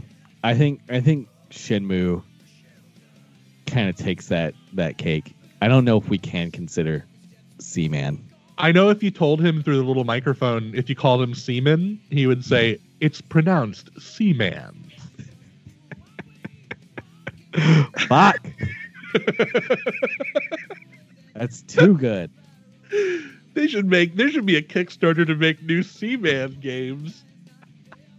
Um, there's also a couple of really good rhythm games on this platform exclusive. There's Samba de Amigo Mhm. and there's Space Channel 5, both very cool. Ulala, I know, and also ran as a potential satellite uh, Sega mascot of that era, the pink haired dancing reporter lady from Space Channel 5.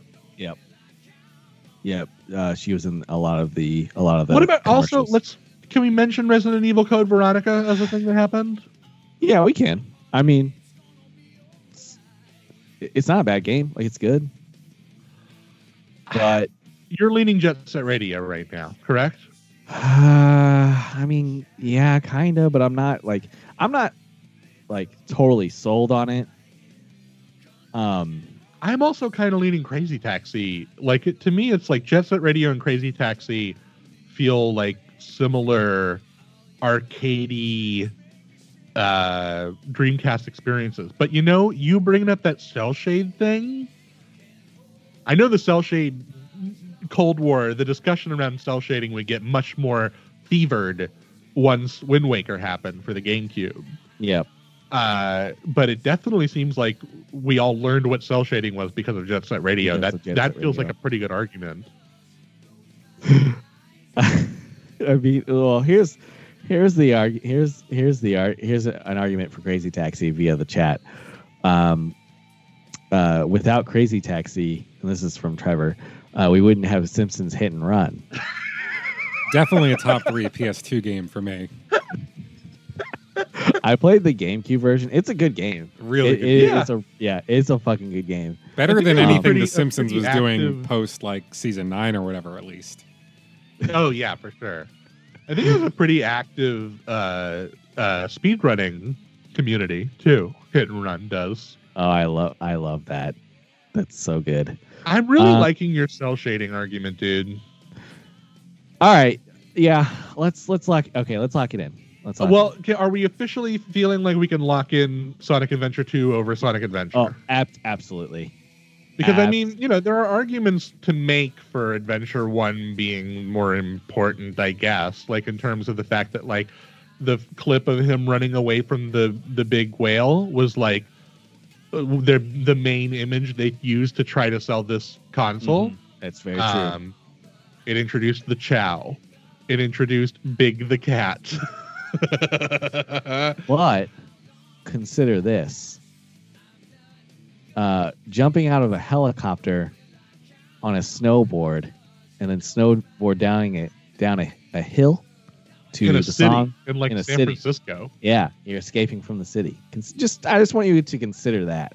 Iconic. The music, iconic. You also got to remember if you don't have Sonic Adventure 2, you never get that image of Shadow the Hedgehog holding a gun. Shadow. Fucking good point. Yeah. Shadow is so much more iconic than the Chaos. Mm-hmm. Yep.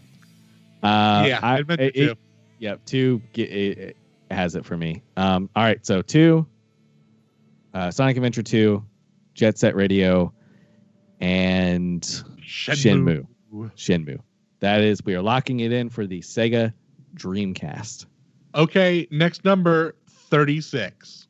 Okay, we are back in the um, the 2010s. Another system I'm not super familiar with, uh, the Sony PS Vita. I own one. It's in my house right now. It it has games. I mean, look, I own one. I don't have any titles written down. I don't know how you would even begin to approach the concept of an important PS Vita game. Now, okay, so like you can use it in conjunction with like your PS4, correct? Like there's some connectivity kind there. of, Kind of. There's some crossplay stuff for sure. Like I know you could do Spelunky, I think. Mhm. I think I've played a little Spelunky on that thing, and I've played some like uh I've played some some sh- not Shovel Knight. What's the other one where you're Rogue Legacy? I played some Rogue Legacy on there. hmm Persona 4. Uh, I- I'm I'm googling right now. I didn't I'm pull looking- this from my yeah. head. I'm looking. Persona I'm 4. It's got an Uncharted game uh, called Golden Abyss. hmm Tearaway feels like it was that one game where that actually used the back of the system touch pad. You would like move things or make little hills by rubbing the back of the system. Yep. Uh, I- I'm gonna look at this games radar list. I'm looking at I'm looking at a list right now. So at at the top, and this I've seen based on my my quick googling search, uh, Persona 4 Golden seems to be the just the top in general. All right, I lock feel- it in. I feel like we yeah that should be a pick. Um, and then I'm seeing a lot of like indies, indie games. Uh, I did Tearaway's up there. I wouldn't mind putting one indie on here just to like kind of speak to the kind of wasteland of software it eventually became.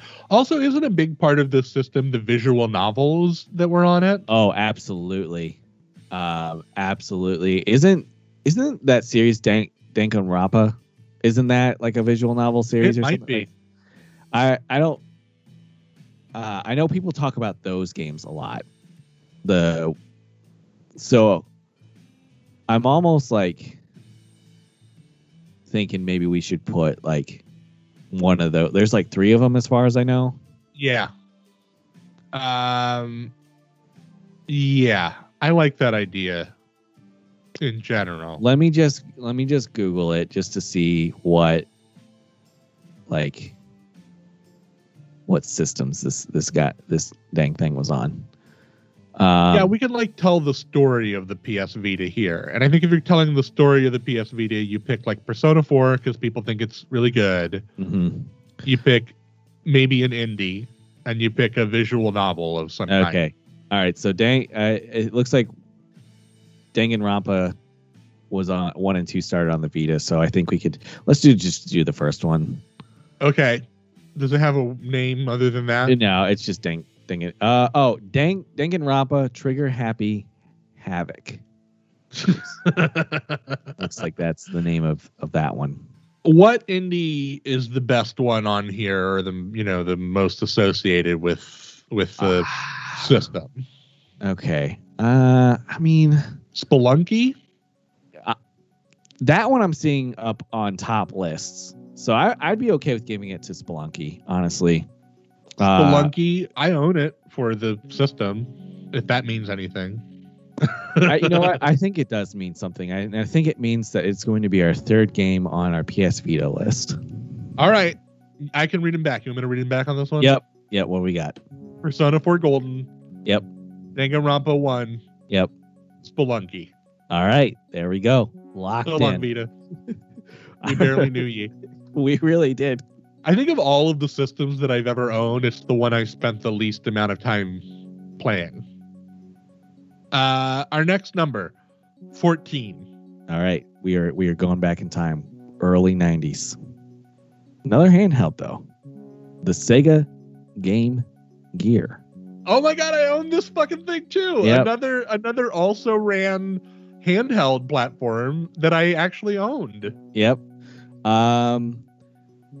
I was in the Sonic cult at this time, so I had Oh to. no. Yeah. Uh. There's no doubt we have to pick a Sonic game. But which one? That's hard. How do you I feel mean, about Triple Trouble and Chaos feel like our best choices. my my personal pick? Would be Triple Trouble. Triple Trouble introduces Nack, aka Fang, Yep. hmm the Weasel. Yep. Nack the Weasel. Uh, so that alone, I. I would choose that one. he, you know what? Sega was really tapped into the the Sonic fan community in the pre-internet era because everybody's like notebook drawn Sonic the Hedgehog OCs in elementary school also used handguns. so giving one to Fang Yeah. or Nack or whatever his fucking name is really shows they have their finger on the pulse. he had a gun in the uh the comics too. It definitely Sonic Triple Trouble definitely had the biggest impact on pornography of any game from the from the Game Gear. God. I mean, there's not a bunch of Shining Force pornography as long as as as far as I'm aware. Shit. All right. Okay. So let's let's give it to, to Triple Trouble. All right, Sonic Triple Um, Trouble. okay. Um. Well, this is this also ended up on the Genesis, but this is a pretty good contender. How do you feel about Gunstar Heroes? Did you ever play that one? Uh, I played Gunstar Heroes for the Genesis. I didn't note it for the uh, Game Gear. I kind of forgot that there was a Game Gear version, but it, that certainly should be in contention. That's cool that that exists. Yeah. Um. I do think we should consider that Shining Force game. Uh, I know I owned it, Sword of Hajya, Sword of Hajya. Oh yeah, yeah. I'm, I'm seeing that on. I'm looking at lists right now, and that one seems to be coming up quite a bit. You know what my Um, favorite game was for this system, What's that? Brad? I don't think that it's important, but I loved the port of Doctor Robotnik's Mean Bean Machine. Oh hell yeah! the the version of the main song from Mean mean Bean Machine on the on the Game Gear was such a jam. Hmm I mean, that's a Puyo Puyo game. You know, I don't I don't think it's important, but I do think it's pretty great. No, it's a good. It's a very fun game, uh, and I like that they make a nod to it in in Sonic Mania. Yeah, super Um, cool to see it. I mean, the Genesis version is probably the one that most people are familiar with, though. Oh yeah, for sure. Uh, what I'm seeing on a lot of top lists is this, and I, and I don't know if you've played this one. Is Land of Illusion starring Mickey Mouse? I own this. I own this. It, yeah. it, it is coming up. Uh, if it's not number one, it's up there. So how would you feel about putting that one? Uh, yeah, I own two Mickey Mouse games for the Game Gear. Um, my only question is: Is that also like a Master System classic that Ah, might be considering for inclusion in the Master System? But uh, I kind of like it here. let me. I'm gonna look that up just to see what all systems it was on, just to make sure. Uh, yeah, it was on uh, Master System. So I think we could, we could either put it here, or we can put it with the Master System whenever we get to it. Um, it would suck to get to Master System and figure out that it's not actually in contention and having passed for it. Yeah, I know we're gonna probably put like an Alex Kidd game on that one, and like maybe Fantasy Zone, uh, maybe like a Wonder Boy game or something like that. Let's let's put Castle of Illusion starring Mickey Mouse here on the Game Gear. Okay. All right. So let's yeah, we'll put it on the Game Gear. Um and what else? We we chose Sonic Trip Triple Trouble. I say we should choose Shining Force, Sword of Hajya. Okay. I think it I'm- was a, an important title for the I platform. I saw that up there on list too, so I'm I'm comfortable putting that there too. We're locking down our three. Yep. Sonic Triple Trouble, Shining Force, Sword of Hajya, and Castle of Illusion starring Mickey Mouse. All right. So what do we got next? 27. All right. We okay. All right. Here we go. One of my favorite systems of all time. the Nintendo GameCube Oh, it's Released fucking on now. in 2001. it's fucking on now. Yeah, this is whew, oh boy. All right. I- want to I want to ask you this question again. If you could pull a lever and lock one game right now, one game. Animal Crossing. Fuck yeah, dude. That was gonna be my one. Yeah, like absolutely. Like that is Fuck like yeah, dude. it, it start like Animal By the way, we know that it was an N64 game in Japan. We're doesn't, aware. doesn't doesn't matter. It Doesn't it, matter. it it's what like got people into the the series. Um I want to lock that down right now. Animal Crossing is one of our three. mhm. Now we have Uh, a difficult. Now we have a difficult discussion to have. Yeah, because it's it- here's the thing is there's GameCube was kind of a hard spot for Nintendo. A lot of culturally at, at this time, a lot of people were paying more attention to Xbox and PlayStation too. I know Um, that this is tough. I'm gonna say that I want to lock another one in, and you can right. say we're not ready to lock that in yet, but let's put it on the list. okay, what do I want to lock in Smash Melee. we okay? I'm You I'm can willing still to. Buy GameCube controllers that hook up to your current system yep, I because of the influence that Melee had, and the Melee community is still massive. It's diminished a little because of Ultimate, but I would put Melee too. I went to a video game fighting tournament uh, within the last few years, which one is bananas, but two, uh, they had, I mean, a whole Melee set up for it. And it's pretty much at, it's still a such a huge presence within the fighting game community. We would be, it'd be super silly for us to not include that game on there. So I, I think we should lock that game in. it makes me feel really scared about some of the things that are not going to make it on this list.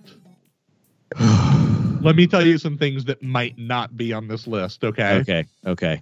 Wind Waker might not be on this list. Metroid Prime might not be on this list. Super Mario Sunshine might not be on this list. Paper Mario The Thousand Year Door might not be on this list. Yep. Resident Evil 4, Oh, amazing. which Although the Wii version is kind of like maybe a contender, I would Mhm. say. no, the Wii version's great. I also want to Um, shout outs to Eternal Darkness, which I think is a great weird title for the Mhm. GameCube. Mm-hmm. And I also want to shout outs to Luigi's Mansion as the really you're going to launch your system with this game? Okay. I mean, it also had also had Monkey Ball. It had Monkey Ball. R- don't forget Pikmin starts here. Yep. Pikmin one and two were both These on the some system. these are some games that might not be on this list. Um, this this is this is tough because here's the thing too. Like, like I said, this is a very like this was a an intense time for Nintendo because they weren't doing so well. People were paying more attention to the Xbox and the PlayStation 2. So if you were if you were a Nintendo GameCube owner, that means you were you were a diehard Nintendo fan. Yeah, this is where Nintendo kind of learns to not be not try to keep up with the Joneses about console power. Mm-hmm. and and you know uh, obviously the next move that they would make would be so defining for their future as a company I I know this won't make it, but I just want to bring it up. It Killer Seven. yeah killer 7's cool Yeah. great soundtrack really good soundtrack on killer Um, 7 Again, not not it wouldn't be one that I think we could put on the list. Uh, but it would be it's a very good game. this is tough bud this is tough to me to me it feels like in my brain that the two that would be the hardest to keep from this list for me would be metroid prime 1 and wind waker okay. All right. But I also think Thousand Year Door is not out of the running. Here's here's the thing. Of those three games, I love Thousand Year Door the most. Yes. Like it is an all time like absolute favorite. It's to the point where I think that like Thousand Year Door is a better Paper Mario game. Like I think in terms of like quality, it's it's the best.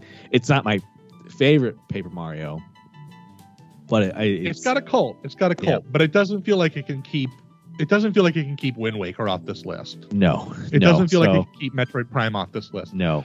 Pikmin also doesn't feel like it can keep those two off the list, although it does feel like one of the GameCubiest GameCube games. Oh, absolutely, absolutely. It was a game made for that system.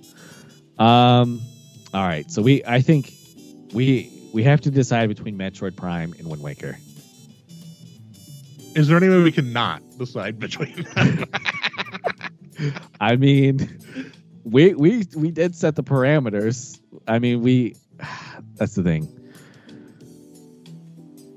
Three three games. Okay. Mm, so here's let me throw some ideas out here. I remember Wind Waker being one of the first big fandom bashlack backlash moments Oh. in video Mhm. games. Yep. I distinctly remember going on the game FAQ message boards and uh the people would just be like, "Oh, this fucking sucks. You see those shell set? This looks like a kids game. It's just so yeah." They just if like you were really if you could somehow google search the the early 2000s internet and you could put in quotes like wind waker and gay because it feels like back then all kind of shit heel uh video game nerds i would i would probably group myself into this group at that time that was their go-to word when they found something to be kind of not badass enough Yep. right right.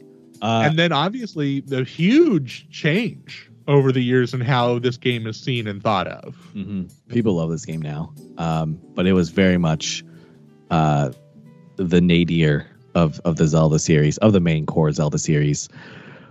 The thing here's the thing though, met the Metroid Prime series, specifically Prime One, really revitalized Metroid as a as a, a powerhouse within the Nintendo canon, and kind of gave the series as a whole kind of a new life and I mean,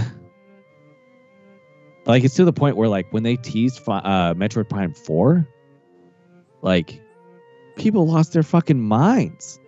Yeah, I think that's true. I think that's true. And I mean like, you know, if if whatever Zelda owes to Wind Waker it's not comparable.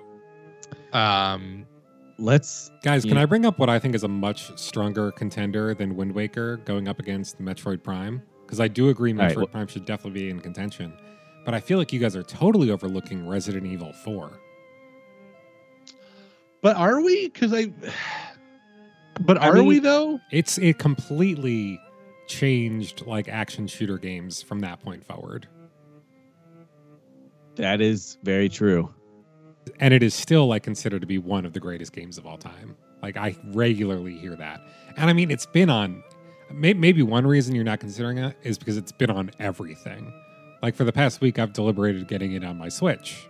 Yep, I bought it on my Switch, and I mean it's good. It's good on the Switch. Um, it's And fine it wasn't on the other platforms at the time, correct? No, it was only on GameCube. Yeah, it was a console exclusive for for a minute, and then it slowly started to make its way onto literally every other electronic device there is. We should yeah, we should take this into consideration, dude. Okay, all right. So, I'm sorry, Wind Waker. It's got to go. But uh, Wind um, Waker's gone. Let's let's put RE4 in there and let it let it see how we feel about it instead of Prime, instead of Melee, or instead of Animal Crossing. I think I would put it over Prime. And I mean, I I think it just like seems a little more important in in my opinion. We both feel pretty strongly that Animal Crossing being on 64 in Japan is not really a strike against it in our The chat lockdown. is very No. unhappy about this Animal Crossing No, pick. no, I will not I will not fold on that. I think I I can't fold on that either. No. I got to keep Animal Crossing in there. No. Absolutely. Uh like it is like a touchstone for that system. Like I would I, say I, I, would say that this is the most unhappy cut we're making today so far. oh yeah. glove, We're glove, getting- glove the glove saying, remove Animal Crossing. Your bias is preventing the truth. You has to saying, I am baffled that Animal Crossing is on the list. Well, here's the here's the thing that I will say in in defense of potentially cutting Animal Crossing brand. I feel that there's a strong chance that Animal Crossing is going to get another game into this canon somewhere. All right. Okay. I don't think? Prime is going to get any other games into this canon Okay. today.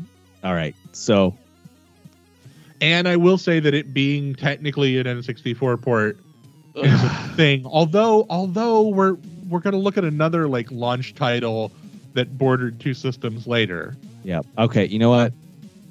Animal Crossing's out of there. Ugh, Um, painful, fucking painful, yeah. dude. I, I hate. I I hate it. So I here- hate it. here's what we're gonna do. Metroid Prime, Resident Evil 4, and Super Melee. Smash Brothers Melee. Yep, that is our that is our list. Oh, we'll, I hate it. We'll we'll revisit Animal Crossing. I, you guys are bananas though. I we might force two fucking Animal Crossing games into this canon now Yeah, because of the salt, just for spite. just for spite. Okay, we we got it. We we got to move on. And that's to do it for part two of the console canon with your host, Brandon, presented by New Nintendo Podcast XL. Thank you once again to Dylan Flynn. Um, you can find him on Twitter at Dylan Flynn. You can find his show, Duff Dixon, Play It By Year, Mixlr.com slash Duff Dixon. You can find Trevor Itcrath on Twitter at TRVRKRTH. You can also find him on Mixler every Saturday. Mixlr.com slash TRVRKRTH. You can find the show uh, at BRN Hoff on Twitter. You can find the show on all sorts of podcatchers. We're on Spotify, we're on Apple. I think Google Play is going away, but whatever. Thank you all so much for listening to this as we move on into the final part of the console canon with your host, Brandon. See you in part three.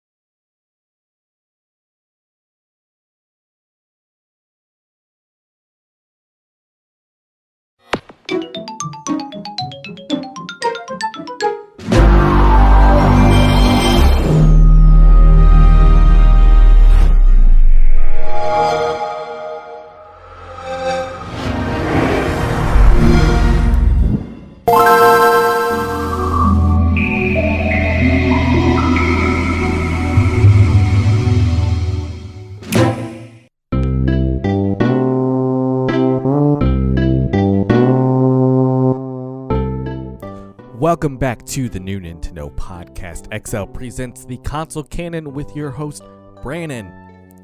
I'm your host, Brandon Hoff, and this is part three, the final part of the three part series of the console canon with your host, Brandon, featuring special guest Dylan Flynn and uh, producer Trevor Ikrath on the ones and twos with the music. Uh, this was all recorded live on Saturday, um, November 7th, 2020, uh, and it should be coming out today, uh, November 8th, I believe. Anyways, I want to say thank you so much again to both Dylan and Trevor for coming on the show.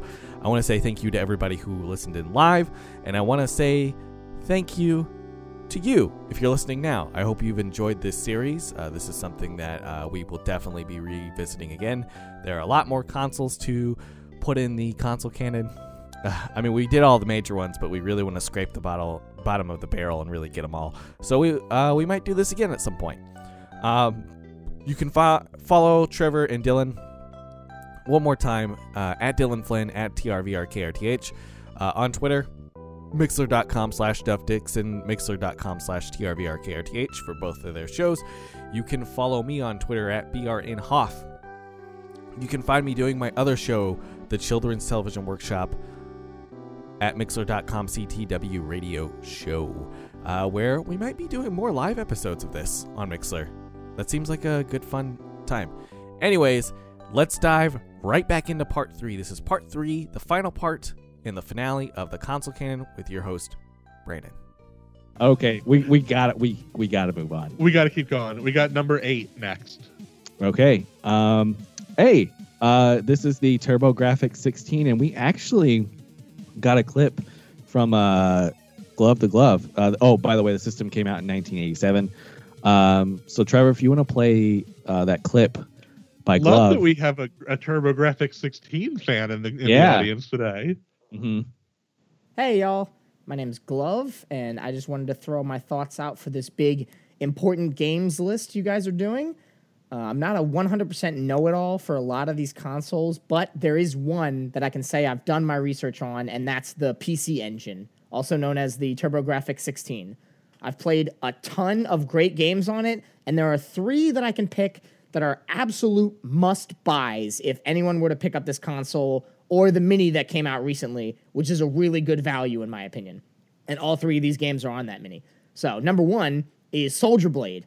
The TurboGrafx is a console known for its shoot 'em ups, so it's no surprise that my list starts with one. Soldier Blade is the fourth entry in the Star Soldier series. It has high quality everything fast, addicting gameplay with excellent music, graphics, bosses. It's the pinnacle that borrows elements from a, a bunch of other successful shoot 'em ups on the console, like Blazing Lasers and Seirei Senshi Spriggan, but it, it iterates on them in a way that set the bar for so many other shooters to try to meet or exceed from then on. Uh, there's another shoot 'em up on my list that I put above this for personal reasons, but I think Soldier Blade is the more overall complete package. Number two is Dracula X Rondo of Blood. This is the original version of Rondo of Blood on the PC engine, so not the neutered version that the Super Nintendo got. It didn't get translated for release on the American TurboGrafx, but you can get a hold of this version relatively easily, and there's not much of a language barrier at all, so you can play this without knowing any Japanese at all.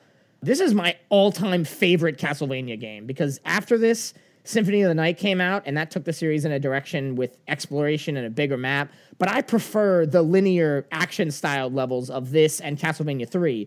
And Rondo of Blood just nails this style of game more than any other Castlevania before and after it, in my opinion. It's hard, but it's super fun to replay. It has fantastic graphics and a musical score that really show what the PC CD ROM was capable of so late in the console's life cycle. This was 1993. But it's a total must play for anybody who likes 2D action games and Castlevania, especially.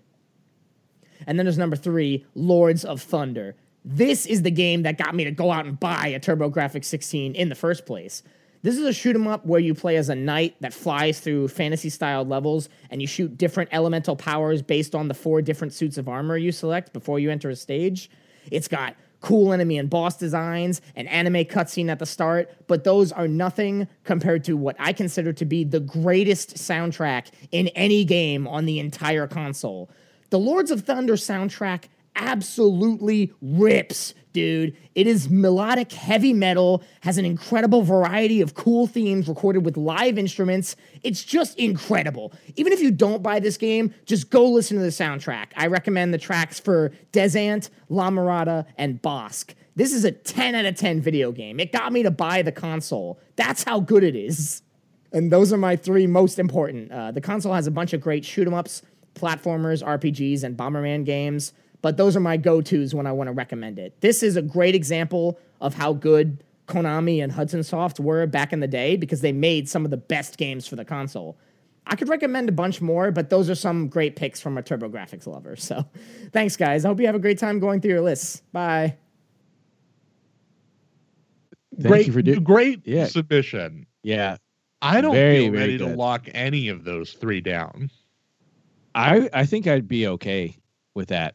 No, As I'm not ready to lock any. of Oh, you're not? dude. All right, I'm okay. not ready to lock any of those down. Okay, all right. I think I think we'd be psychotic not to put Bonks Adventure on this list. Mm-mm. Yep, Bonk, I was looking Bonk at lists. is the TurboGrafx 16 in the in the cultural unconscious. Okay, then we have then we have to. The is, I'm not gonna I'm not gonna lie. The only thing I know about this console is the fact that Kanye West was considering naming an album after this console. Bonk Um, is the little bald caveman attempting to to compete with Mario, and Bonk's Adventure is like you know that whole that whole franchise is is to me it's the whole it's what this impact. I also don't agree with the shmup pick. I think that the, a shmup needs to be on here because it's a big Sure. part of this console's like reputation.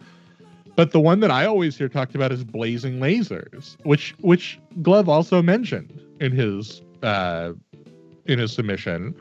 I mean, I understand that this other one that he likes is probably better, and like he would recommend you buy it before you buy Blazing Lasers. I see here. So based on a few lists that I've seen, I've seen blazing lasers on lists. I'm not seeing a whole lot of uh, Soldier Blade. TB, TBH. so Um, I feel better about Rondo of Blood, though. I do think that's like a pretty big coup for them to have at the time had a Castlevania exclusive. Okay. So I th- I think I'd be okay with Bonk's Adventure, um, Blazing Lasers, and uh, Rondo of Blood as picks. So do I- I. Okay, so let's lock let's lock it in. Um, all right, Dracula X, Rondo of Blood, uh, Blazing Lasers, and Bonk's Adventure. I turbo can't find what number were we on? There was eight. Uh, that was Yeah, number. Yep. num- I'm just number writing these down as we go, yeah, so that we have a record somewhere. Uh, Blazing Lasers and Rondo of Blood. eight. Mhm. Okay. Uh, next up, number twelve on the list, please. Okay, we have just entered the uh, the 1990s. We are with the uh, SNK Neo Geo. Oh boy, rich kid, rich kid gaming all the way. I mean, the TurboGrafx was also expensive, very expensive system, but the Neo Geo was for for the richest kid on the block. That fucking thing. Mm-hmm. Is it? Hang on. No, go ahead and finish your thought. I was just saying the King of Fighter series. Isn't this a part of the SNK stuff? Yeah, I think I think King of Fighters and Fatal Fury are are the two big ones. Uh, that dude Terry, what's his name, who's in Smash? Is he from Fatal Fury? Uh, I think he is from Fatal Fury. I'm not saying necessarily that means we got to pick a. We, we probably could pick both because obviously it's mostly a, a fighting game console. Yep. I just want to say that the Neo Geo system, when it debuted, uh, in uh, it debuted in 1991 and it retailed for six hundred and fifty dollars. Oh my! I, what? Are you kidding me? That's more I mean, than it was like, like, having con- it was having arcade hard- hardware in your home that you Oh could plug into your television. So wild. for a niche market only, six hundred and fifty dollars. That's more than a PS5. yeah.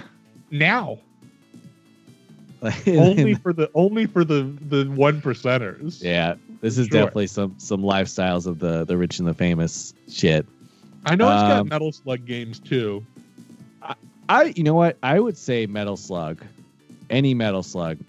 If we're gonna pick one non-fighting game, It has. I think Metal Slug would be the one. we would pick. I think three is the one that that the fans really like. I Yeah. think. that's the one I um that I saw a lot like because they, put it on the Wii Shop channel uh where you could just and they put a lot of turbo graphic TurboGrafx uh SNK type all types of those games on there and Yeah. that was one of them um so I would be okay with like Metal Slug 3 Me too. uh, I would a- also be okay for the other two to be fighting games because I think that's honest about what this was. Yeah, I mean it was mostly a fighting game machine. Um, I would say, King of Fighters seems Yeah. safe to me. And then maybe even Fatal Fury. Is there where what is the Fatal Fury game for this? Because I'm not seeing it on the list. Fatal I Fury see- Special. Yeah, that's the one I I see. Because I, we're talking about cultural impact, and obviously the biggest impact SNK has right now is that there's uh, a fighter in in Smash. Mhm. I so you want to call you want to call it at uh, Metal Slug Three, Fatal Fury Special, and what King of Fighters game? we could just do King of Fighters '98. King of Fighters '98. All right, Neo Geo. couple, three great picks from two SNK uh, experts today. Yep. Okay. All right. What do we got next? All the way to the end of the list at number 40. I know All what this is without even looking. Yep, it is the Nintendo Switch released on March 3rd, 2017. Hot take, I think that the that the three games that would be on this so far are very easy picks. Oh yeah. And I also think that there's a good chance that nothing's going to unseat these three by the end of this console cycle. Uh I mean Super Mario Odyssey, Legend of Zelda Breath of the Wild, two obvious picks. And then I Um, think you got to do New Horizons. Yep. Yep. It the reason one I think Animal Crossing New Horizons is going to be hard to unseat as this number three is because of when it happened. Oh, it, it came at the absolute perfect time.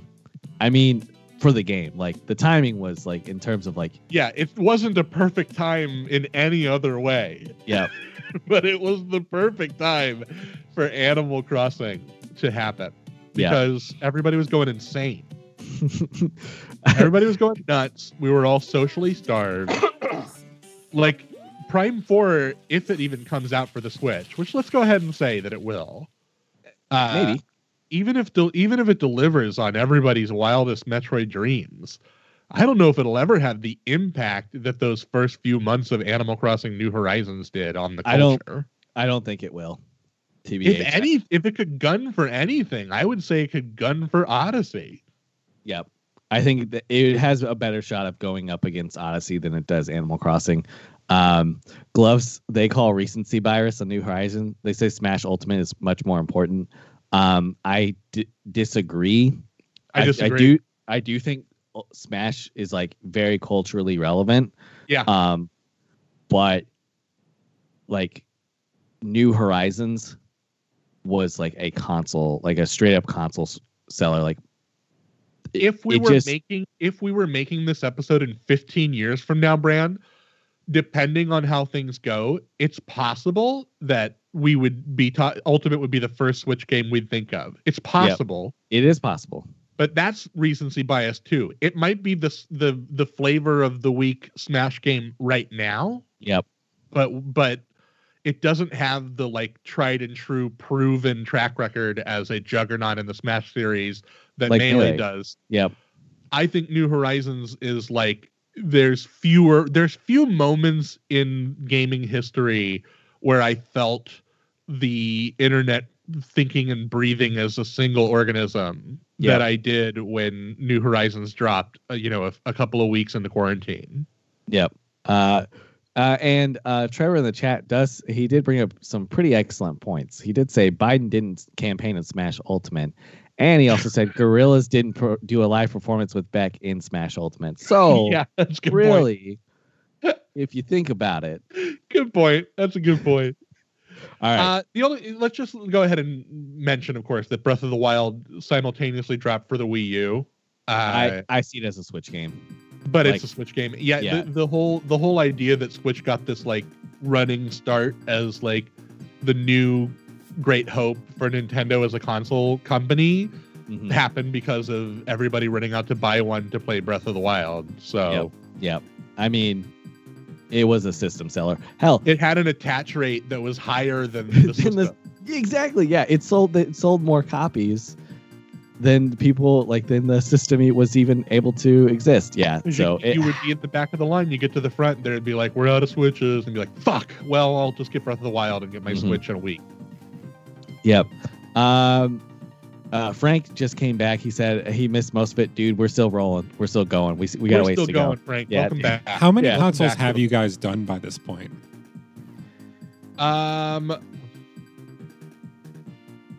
Are not are neither of you keeping a list? uh, we have done we have done twenty nine, and Oh. there are no, sorry, we have done nineteen, and there are Okay. twenty one remaining. All right. So we got we got a ways to go. We got a ways to go. I want to lock these down as our All Switch pick. Absolutely. Okay. Nintendo Switch, Breath of the Wild, uh, Super Mario Odyssey, and Animal Crossing New Horizons. Those are Correct. the picks.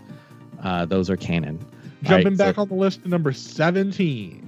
All right, number 17. Okay, so we are back in the early 90s with the Atari Jaguar. No idea. Yep. I think there was a mech game for it. I think there was a magic carpet experience for it. Um, okay, here's what This we was got. uh, obviously this was the death knell of of Atari Yep. as a game system was the I- I- Jaguar. I will say it does have Doom and Wolfenstein 3D on it. okay. So- I've heard of both of them. I've played both of them, maybe on other things. Oh, Alien versus Predator. That's right. That seems like one of the games that I that I associate with this platform. Okay, Is that right. Alien versus Predator shooter? uh, Alien versus Predator? Uh, we're gonna do that one. It's just locked Yep. in. Um, I've decided. Ray Rayman was on this. What? Apparently, hold on. Nah, it can't be right. Uh, I'm seeing that there was a Rayman game on on the. Whoa, yeah, it was. weird. It sure was. Rayman was on Fucking Atari weird. Jaguar. Ubisoft playing both sides of the line. Okay, you know what? Trying Why don't we Why don't we do Rayman as a as I mean, look, if if nothing else, people know about Rayman, yeah. uh, and it was on the system. So, sure, Yeah, why not? And um, let's pick. Let's pick uh, one of these. One of the, well, there's this mech game called Highlander, but it's for the CD, and we're not really doing the CD add-on. no. let's pick one of the two between that Doom port and that Wolfenstein 3D port. I'm I gonna say. Doom. I'm gonna say Doom. Okay. Doom, Alien versus Predator, and Rayman for the Atari Jaguar. right. Okay. So we got we got it locked in. Was that our 20th 20th system? uh, I think that might have been our 20. Yeah, maybe we got 20 left. I don't know. Okay. Something like that. All right. Okay. Let's keep let's keep it rolling. Number 30. Okay. Um, uh, one of my favorite systems came out in 2004, the Nintendo DS. Whoa, Jesus. A powerhouse of a system, has an incredible library. Um, If I- here, let me say something. It feels like if there was ever going to be a Nintendo handheld that wouldn't have a, a Pokemon game in its top three, it might be this one. mm, I, I, it I, probably still does. It probably still does. Wasn't I mean, wasn't Heart Gold and Soul Silver for the DS? that Yes. would be that would be the one you would choose for it. Certainly, Heart Gold and Soul Silver. You wouldn't choose Diamond and Pearl. You wouldn't choose Black and White. I don't, I don't know. I don't know. I, I- think I think you'd choose Heart Gold and Soul Silver over those two any I- day. Yeah, I mean, ultimately, yes, but I do really like those other ones too a lot. Um, but okay, I'm gonna pick one because we didn't put it for Super Nintendo. The uh, DS port, which is the best port of this game, because it's not just a port; it's like the best version of this game, hands down, is the Chrono Trigger DS version. Whoa! Has to, has to. I'm sorry, like, Big, big move. yeah, it has to be one of them. I'm putting it on the list. It, we might come head to head here. here. Okay. Okay. I don't know. All right. All right. What else? Okay. What else you got? Uh, okay. So I think that we need to put this in the conversation about the Nintendo DS. I think we need to put, um, I think we need to put Mario Kart uh, DS, and we need to put New Super Mario Brothers DS. We need to put uh, Legend of Zelda: Phantom Hourglass. We need to talk about The World Ends with You. I think. Yeah. And we also need to talk about Grand Theft Auto Chinatown Wars. Ooh. Yeah, that, that's a pretty good one too. Um. Chinatown Oh. Wars, especially, is like a big vote of confidence from Rockstar to like build a GTA experience around this hardware. Yep. I don't know though. Ultimately, if it would be a top three pick, in my Maybe opinion. not. Maybe not. Um, but it certainly was like a a risk on Rockstar's part that that paid off. Um. The best seller on this system was New Super Mario Bros. Okay. and it's you know it's the beginning of the new Super Mario Bros. series. Yes. It's for this system. People kind of hate that series. I I don't hate it. I don't. I just don't like the style. Yeah, I don't like the style either. Like it was. Uh, so here's the thing. It was fine first game around, but then they just kept doing it. They just Yes. kept doing it. It's the problem. But I mean, you know, if we were gonna choose a Mario game, I would I would choose Mario Kart DS over it. But is they are they do they cancel each other out or are they distinct series? I mean, they're distinct, but I I think in my opinion, I would I want to choose one over the other. I I wouldn't want to put both of them on the list. I think I'd pick New Super Mario Bros. over Mario Kart DS. I think I would, and Okay, and I'm not sure that I have a lot of ground to stand on. I just I- think that like it's the beginning of a of a of a Nintendo moment there of the new Super Mario Bros. era. yeah. That's kind of where my why my gut's going there. Can I also just say, can you guess what the second best selling DS game is? It's very funny. Um, I I want to say Nintendogs. I know it is that's is not true. Nintendo. No, it really is. I, It I had it. fucking is Nintendogs. I mean, I was I I was a part of that that uh. I was You're a in that part of that. statistic. Yep. You helped Uh, create that statistic. Um. Okay. Do You know we what? need something on here that really showcases the stylus as part of this what this console was doing, or or do we not even need to think about that? I don't about- think so because it was a gimmick that they dropped not too far into the system, in my opinion. they stopped giving a shit. How about those I- WarioWare games? I thought those always made really good use of the stylus. I love yeah. WarioWare. I Yeah. love WarioWare. Uh, Is it- is it- One of the three most important titles on the system. I'm not 100% sure. It might be.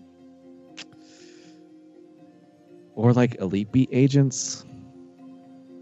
I would put WarioWare over Elite Beat Agents probably. I would, I would too, but I, I know that that game does come up in conversation. can we can we figure out which if we're gonna pick Heart Gold or Soul Silver here? Oh, Heart Gold, all the way. I think Heart Gold. Oh, absolutely. Okay. Is Ho-Oh more iconic than Lugia? I, I mean, I am coming at this with a a hundred percent bias. Um, like I just prefer that version over the other one. Um, I don't really think one. I mean, they're they're the same. They're the same game. Like they just have different mascots. So I don't. I mean, they they're interchangeable, but I'm gonna say Heart Gold. I'll put Heart Gold. I'm also Okay. feeling better and better about your Chrono Trigger pick.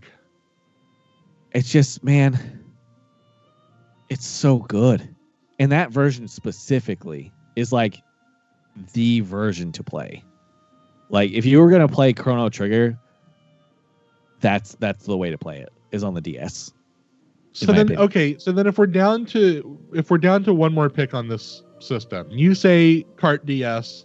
i'm I'm i'm, leaning- leaning i'm leaning more towards new super mario brothers i think it has a little more la- like staying power and i would i would give mario kart a different system We like them over. We like it. We like it over Phantom Hourglass. yeah We like it over Animal Crossing Wild World. Oh yeah, uh, we like it over maybe- The World Ends with You. I th- don't, that game's good, but I just don't think it's like. I, I don't. I just don't think it's like culturally irrelevant enough. Yeah. It's got like a weirdo cult around it. We Yeah. like it over Chinatown Wars. We like it over Dawn of Sorrow. I mean, that's a great game. It's a fucking great game. It's so good. So is Portrait of Ruin, and oh my god, that's uh Order of I think we got to pull trigger Oh, on it. I think we got to do it. All right, let's do it. Okay, all right. So we have Chrono Trigger, um, Heart Gold, and we have New Super Mario Bros. for the Nintendo DS. Some tough cuts. Some tough cuts. Let's keep it going. We're on number 34. Okay. Uh, well, another juggernaut. Uh, we have the Nintendo Wii coming out in 2006. You know what? One game I lo- I want to lock down right now, no matter what is going on this Is this uh Wii Sports? Wii Sports, one hundred percent. I mean, this this game was synonymous with the with the system, not just for the fact that it was a pack-in. It's like everybody I knew who had a Wii would play this game. Like even like my family, when I would show them the Wii, they'd be like, "Oh, let's Yep. play Wii Sports." Like it is Yep. like that That's is the reason game. why they managed to gain so much ground into the Yep. casual market. Mhm. Yep. Heavily featured on the Big Bang Theory. That's how that's how they got them. Um. So from here, a little bit more nebulous, I would say. Yeah, I There's a a version of this list that has Wii Fit on it.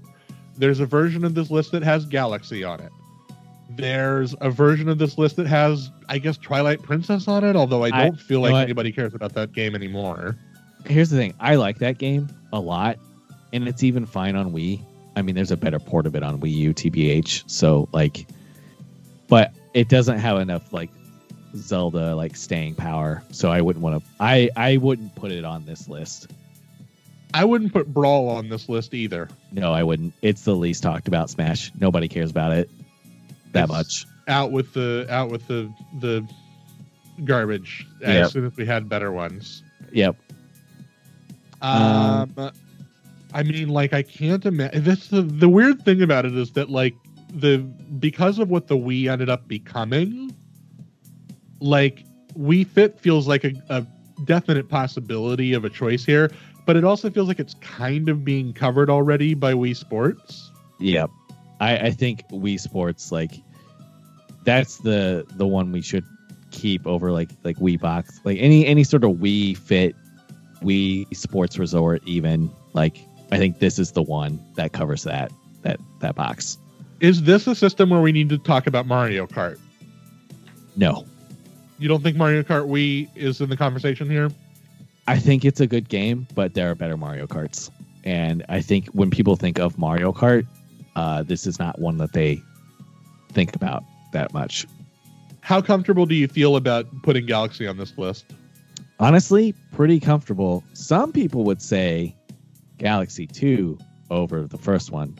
But I mean, Galaxy 1 set the standard. I think if you were going to have a conversation about which one people should play in today and now, sure.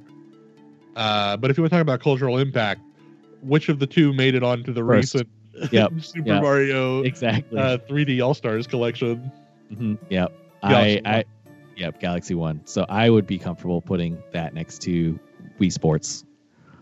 So then, what's what do you feel for the for our number three spot then? If not Wii Fit, if not uh, Wii Play, or How do you how do you feel about this?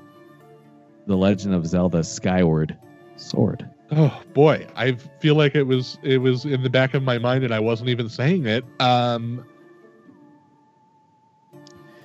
Here's the thing. Great, I don't feel great about it. I'll say Yeah.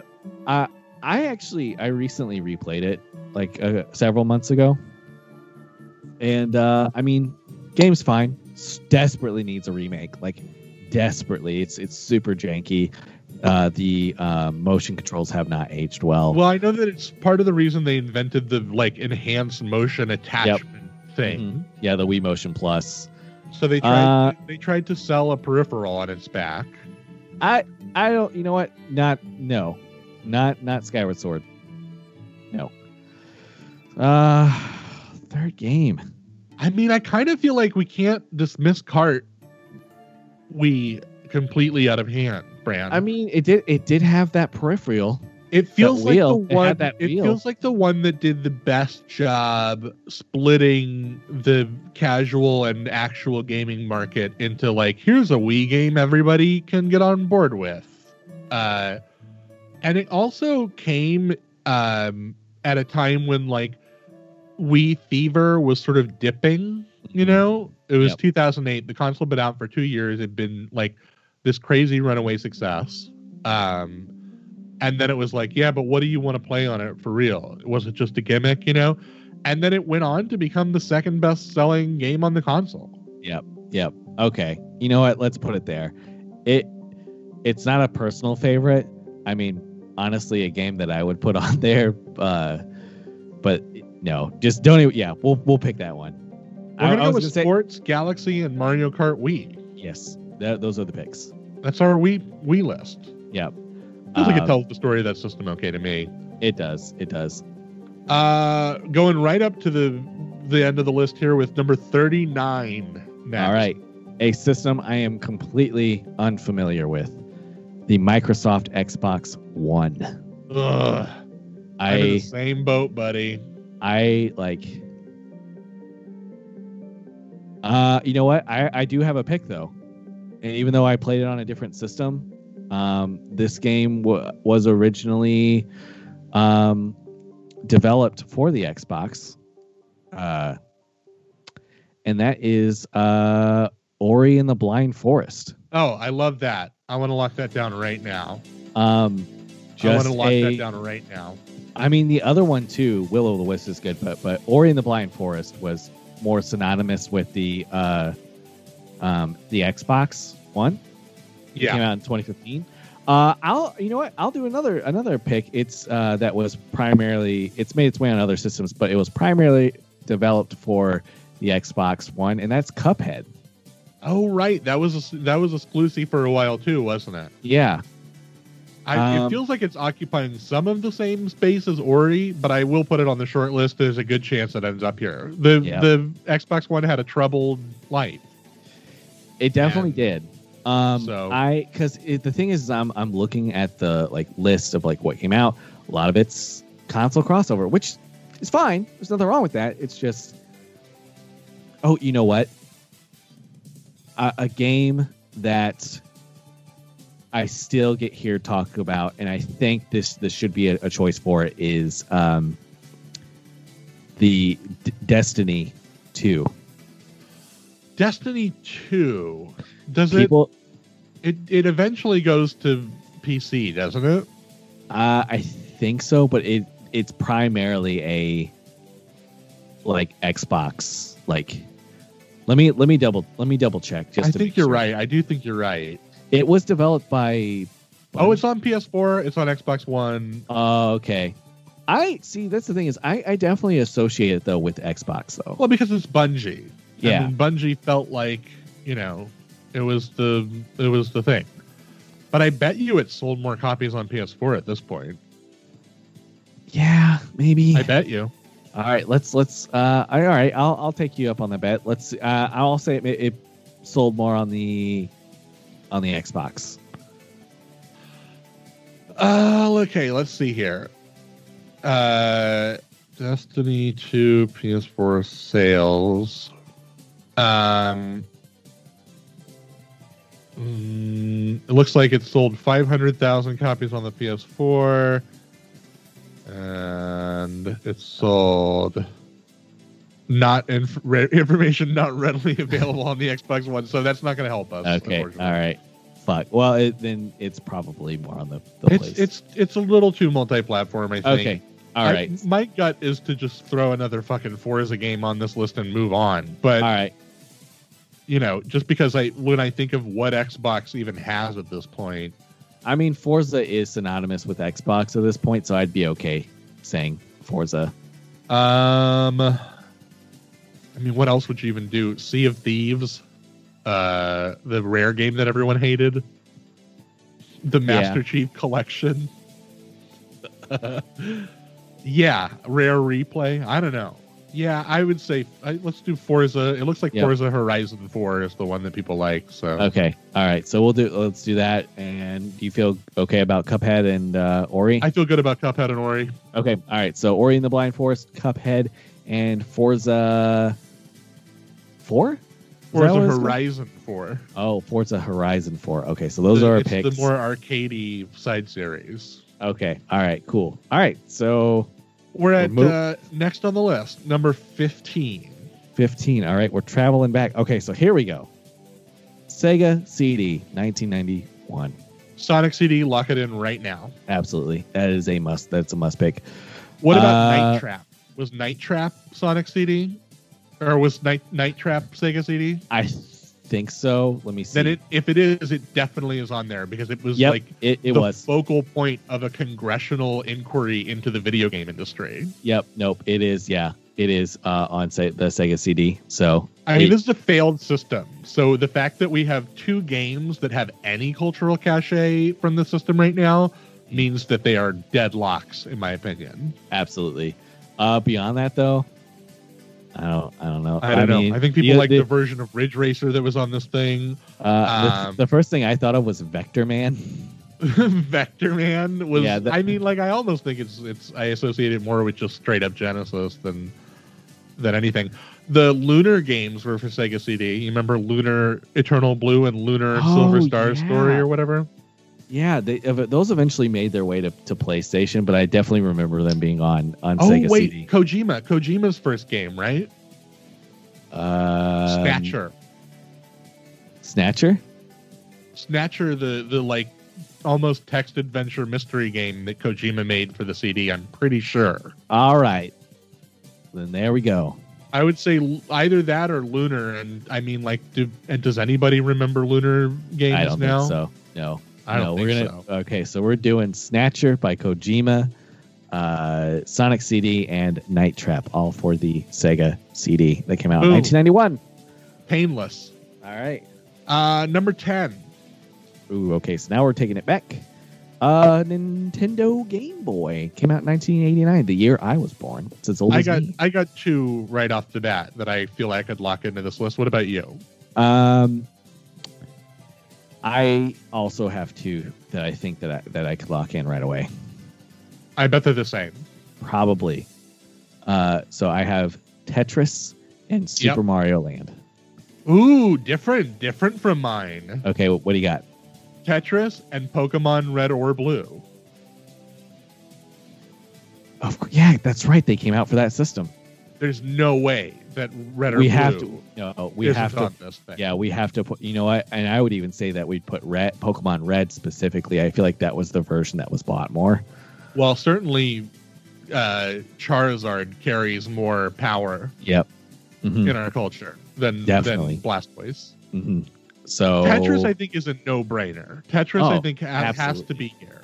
Oh yeah, I mean, it, not just for the fact that it was a packing game, it was like the game. Like Yeah, it's it's the the it. They wisely chose to pack Tetris in instead of Super Mario uh, Land because it was the uh, the they were trying to sell this as like a not just for little kids thing. You know, Well, there's that there's that Game Boy that survived Desert Storm that they have on display. And it's the best selling game for the system like lots and lots of times over even over those pokemon games so. Okay, so. Tetris pokemon red let's talk about the mario land situation here. Okay, the only other game that I would maybe put over it uh, is uh, Kirby. Kirby it feels like the iconic kirby game is for this. Yeah. Is it dreamland? Is that what it is? Uh, no, it was. I think it was just called Kirby because just called kirby. Yeah, because the actual the one it's crazy because uh they released the NES one pretty late in the NES's life. I think it was like the Super Nintendo had, had even been out and like the other the other thing that should be in the conversation is link's awakening. Um but it almost feels like the the color version is a bigger reference point the dx version Yep. I would I would choose the DX over over the So, regular version. now we come to this issue here about mario land 2 or mario land 2 introduces wario which feels like a pretty big thing That is a pretty big deal. I mean, if we're going like quality wise, two definitely like is better. Two two definitely better than one. One's most iconic feature is the World One song. I mean, it, it made its way into like Super Mario Maker 2. You know what I mean? Like you can get that power up and. But it uh, almost, but it feels like what makes it significant is that it was a launch title, and Tetris is the more the more significant launch title. and two So- introduces Wario, and it's a better game. All right. You know what? We'll give it to two. Let's We're give doing it it for two. two. Yep. Pokemon Red, uh, Tetris, and Super Mario Land 2. The six golden coins. The All right. Six golden coins. that wasn't too hard, that one. No. Uh, we're going back one to number nine. All right. Genesis. Um, We got to pick a Sonic game, and, and there's going to, I don't know if we're going to come down on the same one here.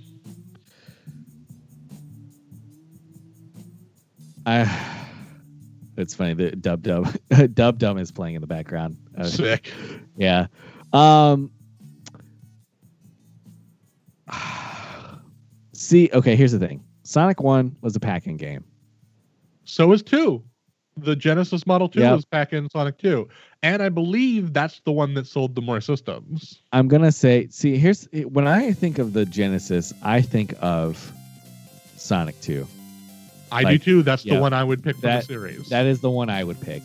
I, I listen. Sonic Three and Knuckles is my like favorite like. Thing Oh, that yeah. Sonic has done ever. yeah, but- it's the best Sonic experience. But more, I feel like most people think of Sonic Two. So I, that would Sonic be that. 2 would be my choice. Yep, that is my choice as well. Um. Okay. I'm Uh. gonna come in. I'm gonna. I'm just gonna say. I think Streets of Rage 2 should be on this list. I I agree. I think it dude, Streets of Streets of Rage as a series is is great, and I think that that that game in particular stands out to me because I don't know, man, just something about the the soundtrack and just just how that game was. Those big, farty, bassy Genesis synths. Yeah. You know, just Um, man, okay, Now so it's you- hard. It's hard from here. it is hard, but how do you how do you feel about because the, the the next thing that came to my mind was the uh Lion King game. Whoa, weird. Yeah. Um, Did you ever play that? Yeah, I did. I did. Famously, it had like an almost unbeatable level in it. Yeah. Where you had to jump on the trees.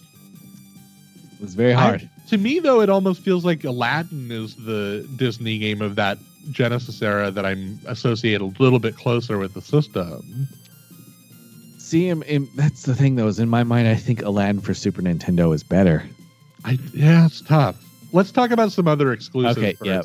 Okay, yeah, let's do that. Toe Um, and Earl should be in consideration. that is that is a big consideration. Vector Uh, Man should be in consideration. Did you ever play Uh, Rocket Knight Adventures? Yeah, it's great. I love it. And so is Gunstar Heroes, also super good. Yeah. God. Both solid games. Uh Phantasy Star 4 was like the also ran Final Fantasy of the console. Um there's uh yeah, I don't know. Here's here's a thought. What about the fact that this was the Mortal Kombat game you could get that had blood in it? Yep. Okay, how about yeah, uh was that MK3? Was it 3 or 2? I got to look.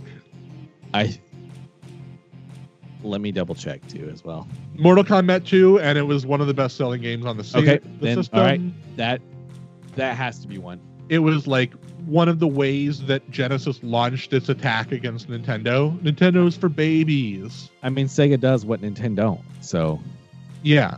No Uh, friendo, yeah. you would say on the on the school yard. Yeah. Uh, Got okay. blood in there? All right. Yeah. All right. So here, here we go.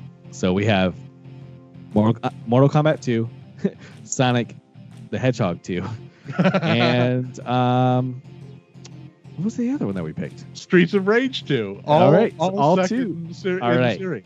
Nice. Okay. So let's lock. We lock that one in.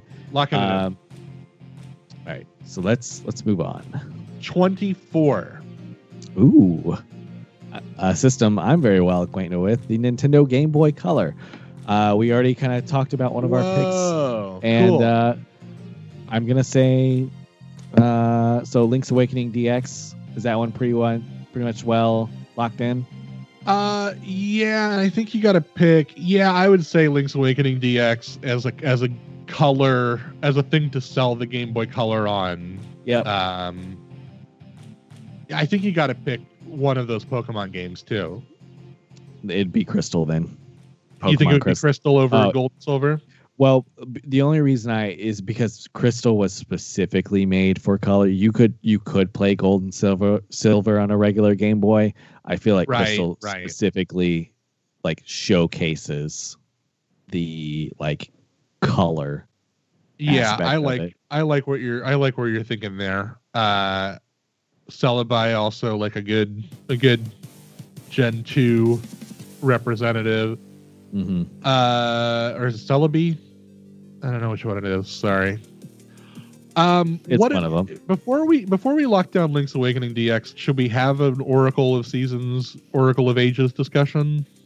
Yes, because honestly, if we're talking like what what is better, um, I would say that Seasons and Ages are better games. Um, and they also are only for the. I think even the. I think even the DX version you could play on a on a non Game Boy system. Um, I don't think it was exclusive to the Game Boy Color, whereas Seasons and uh, Ages was.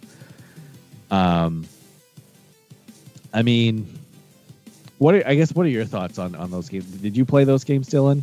I did. I played all three. Um God, it feels it feels like I want to say Link's Awakening DX because I think that it's a more iconic Zelda experience than either of them. Yeah. It also has the baggage of being like a port with extra content and a re-release. Yeah. Whereas like Oracle of Seasons and Oracle of Ages are like this clean this is a Game Boy Color thing. Okay. You know? And, you know, I I can concede to that point. I think I think I'd be okay with that reasoning. Choosing So then which that. one? Ages or Seasons? I will say that if you say to me Legend of Zelda Oracle of for whatever reason my brain wants to say ages Oh, before no. it wants to say seasons. Eight. I'm gonna tell you, I like Ages. I like Ages more. All right, okay. We're gonna we're gonna do Oracle of Ages Yep. and Pokemon Crystal. Now we have some scrambling to do. Okay. So uh, other game- other console exclusive G- GBC experiences. I'm just gonna read off a few of them to you. okay, because I I do have a game in mind, but I want to hear what you have to say. Oh, I don't I don't have one in mind. Hit me with one that you have in mind first. Um, Shantae, Oh, hey, by- that's an idea. made by WayForward. It was made way late in the Game Boy uh, Color's life. I think the Advance might have been out at this point, uh, but it was the first Shantae game.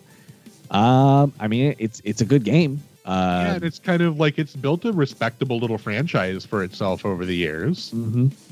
It, it Yeah. crops up in those conversations about great games that were so late in the release cycle that they kind of got overlooked. But it's, you know, here's a few others to throw out just from looking at this list, okay? You got Okay. Pokemon Pinball, technically eligible because it's not a mainline Pokemon game. Yep. You got Super Mario Bros. Deluxe. You got uh, Pokemon the trading card game. Ooh, There's a Yu-Gi-Oh game here, uh, and like other shit. Dragon Warrior monsters, uh, a DKC. Yeah, I kind of like sh- how Shantae feels at this spot. Yeah. I I I think it would be a good solid third pick. All right, Shantae is locked down. Pokemon All right. Crystal, Oracle of Ages, and Shantae for the Game Boy. All Color. right, there we go. So let's just keep it rocking. Coming up next, 19. Ooh, 19. Okay, so another system I'm not super familiar with is the Sega 32X, released released in 1994. technically an attachment that you plug into your Genesis. Uh, but I mean, there's one obvious choice here, and it's Knuckles Chaotix. Okay, there we go. It's the only game I can think of when I think of a Sega 32X. So now I'm googling 32X best games. I Uh, see that it has a Virtua Racing. I see It that does. it has a Doom. Uh, I see that it has. Oh, you know what? It has Virtua Fighter. Oh, right. It had like a really terrible Virtua Fighter. That's right. I think I think we should put it on there. Let's put Virtua Fighter on this. Yeah. thing. Knuckles Chaotix and Virtua Fighter. Okay, now now this is where we're kind of really Now we're really scraping the We're bottom really- of this barrel. yeah. Uh, Uh, I'm looking at this list and seeing if anything really speaks to me. Star Wars Arcade, I feel like, was a thing at the time that it looked like that, you know, vector-y arcade Star Wars shooter. yeah. Uh, Uh, I think that the version of of NBA Jam for this was considered to be very good. Okay. Um, let's see if I can find a top ten. I I'm seeing NBA Jam on on a on a top list. Turn so that that could be a good one. We already did Mortal Kombat 2, so I don't want to put it there again. Uh, Uh, Chaotix. Oh, you know what? The internet seems to think Virtua Racing is is up there also. okay. Why don't we do okay? Why don't we just do Virtua Fighter and Virtua Racing? Sure. Knuckles Chaotix, Virtua Fighter, and Virtua Racing for the All right. 32X. All right, hell yeah! All right, Next up, let's. number 33. Okay, uh, Sony PlayStation 3. I already have one locked in. Are you ready for this? Yep. Uh, Dark Souls. Hell yeah. Dark Souls, motherfucker. Abs- a must. There's A no mu- way it's not on there. Yeah. I would also say we should put The Last of Us on here. I'm inclined to agree. And I think we got to put an Uncharted game on here. I'm not super. So here's the thing: I'm not familiar with that series at all. I know people like that a lot and talk about it a lot. So, I mean, as a third pick, like I'd be okay with it because I, you I could still. you could make an argument here to go with one of the multi-platform ones. I mean, PS3 was the failure of this. It lost. I mean, it had no games. Yeah, that's the mean. Yeah. No games. Um. I I'd be okay with that. I think that's a good solid list. Um, real quick, hang on one second. I did play Fallout 3 on on PS3 and I really enjoyed it, but I don't think it. uh In one second, one second. I just want to make sure. Yeah, okay. Dark Souls, uh, The Last of Us, and is it just going to be the first Uncharted or I mean, it's the one that started it all, or maybe I don't know. Is two like do pe- is yeah? Do people who care about Uncharted think that there's like no, the best one is definitely whatever, or, or should we I'm- just say Uncharted and say Nathan Drake, you're in the club? Yeah, let's just let's bring him in. Okay, Dark Souls, The Last of Us, and Uncharted for the PlayStation 3. All right, We're there we getting go. down, dude. There's only one, two, three, four, five, six, seven, eight, nine, ten to go. All right, final ten. Here we go. Number seven. Okay, so now we're we're taking it all back. So this is the the Sega Master System. Okay, I got I got some thoughts. Okay, all right, yeah, hit, hit me with it. Alex Kidd was Sega's first attempt at a mascot. You know what? I'd be okay with that pick because I still feel like I see Alex Kidd stuff like in the year of our Lord 2020. I know the best Um, one is supposed to be Miracle World. Alex Kidd in Miracle World. Mhm, Yep, I see. Like you can even. I think there might even be some stuff on the Switch. Um. So, I would be okay as as that as a as a pick. If we hadn't already done Castle of Illusion for the Game Gear, I would say it's a contender, but I think we should set it aside because Yep. we've already picked it for the Game Gear. Yep. I got some ideas about Fantasy Zone because of its character, its main character, the little alien ship that you play as, Opa Opa, being like another also ran Sega mascot of the Sega arcade era. Yep. And Uh, Fantasy Zone just being like a you know a really colorful master game, master master system game uh, that that I would say bears inclusion. What do we choose for the third one then? I'm seeing some some some heaters. To be honest, I see like Wonder Boy. I, I see Sonic the Hedgehog. I, I see, see uh, Altered Altered Beast, Beast. starts here. Uh, Golden Axe Warrior. Do you ever play that? Um, yeah, I Wonder Boy feels like it has some some weight to it. I don't think that the Master System Sonics feel like they're important moments in the Sonic story. They're- I think that the like the Game Gear Sonic, some of which are the same versions that are on this Master System. Yep. Those feel like distinct Sonic experiences of that era because they were like handheld. Uh but I feel like uh the you know the the shitty Sonic 2 for Master System or whatever it's just there for people whose parents didn't get them a Genesis, right? Yeah. Yeah. Uh okay. So maybe not Sonic. Um I mean I feel pretty good about Wonder Boy 3, The Dragon's Trap as Yep. our third choice here. yeah, we could do that. Or we could do we could also do just Wonder Boy and Monsterland, the first one. Oh yeah, yeah, yeah. It, would it be? Yeah, maybe we should. Let's let's do that. That got like a big port recently. I remember. Like Yeah. a remake port. Mhm, Yep.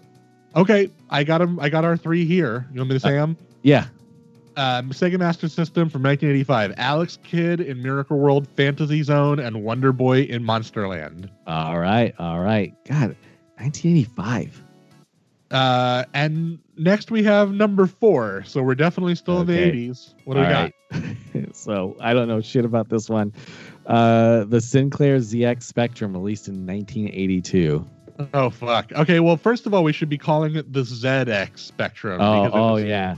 much more of a of a British thing than it was. Uh, Did it ever make its its way over to the states?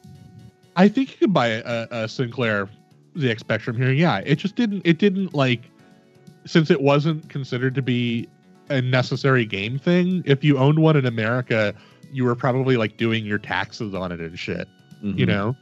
Okay. this was another you know personal computer like the commodore 64 that became a dominant games machine in the uk Yep.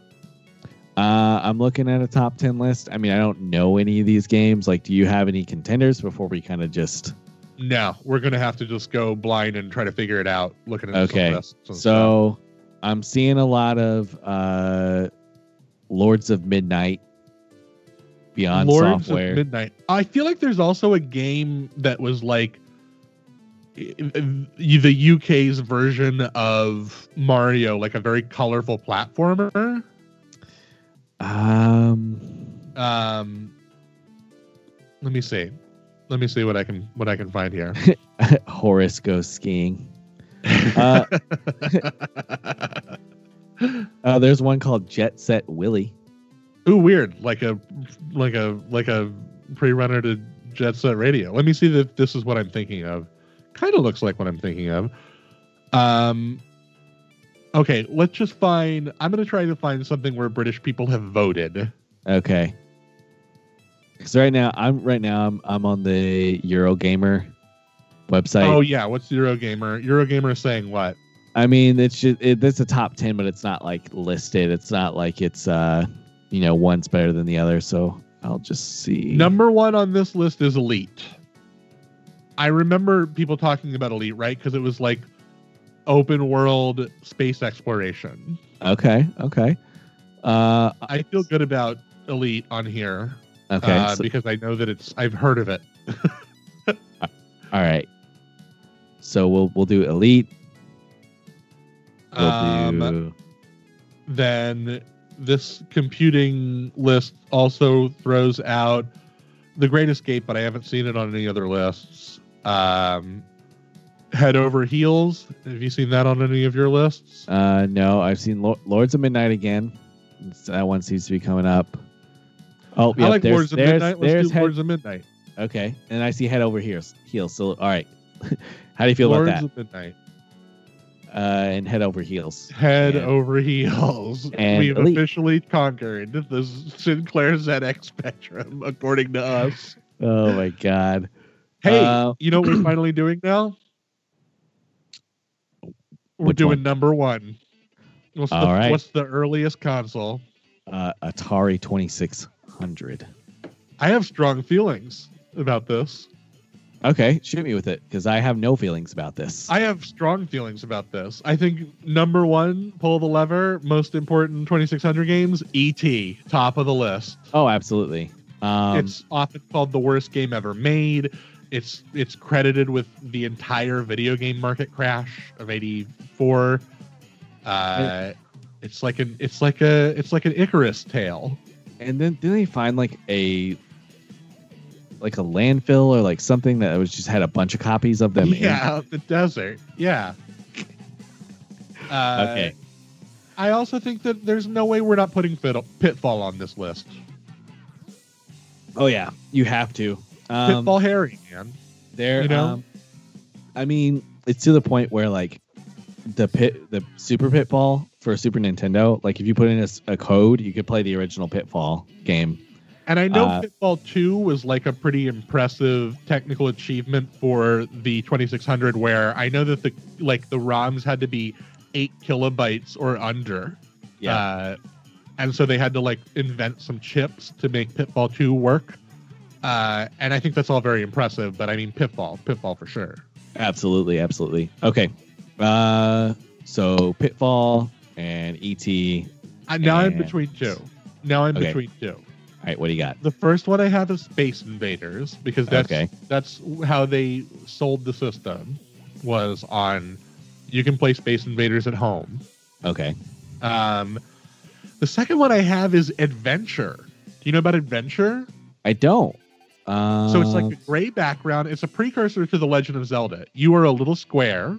You're looking top down at this castle that you're moving around, okay, uh, and you have to go find things and bring them back to other places. Like go find a yellow key, bring it to the yellow door. There's dragons around trying to attack you, uh, and et cetera, et cetera. But the reason I want to put it on here, the reason I think it, it might beat out Space Invaders, and I don't know that for sure that it would. It's got the first ever secret in a video game. okay, that beats it for me. I'm So, sorry. Like, Atari Atari was super shitty and they wouldn't let their developers have credit uh, in the game or on the packaging.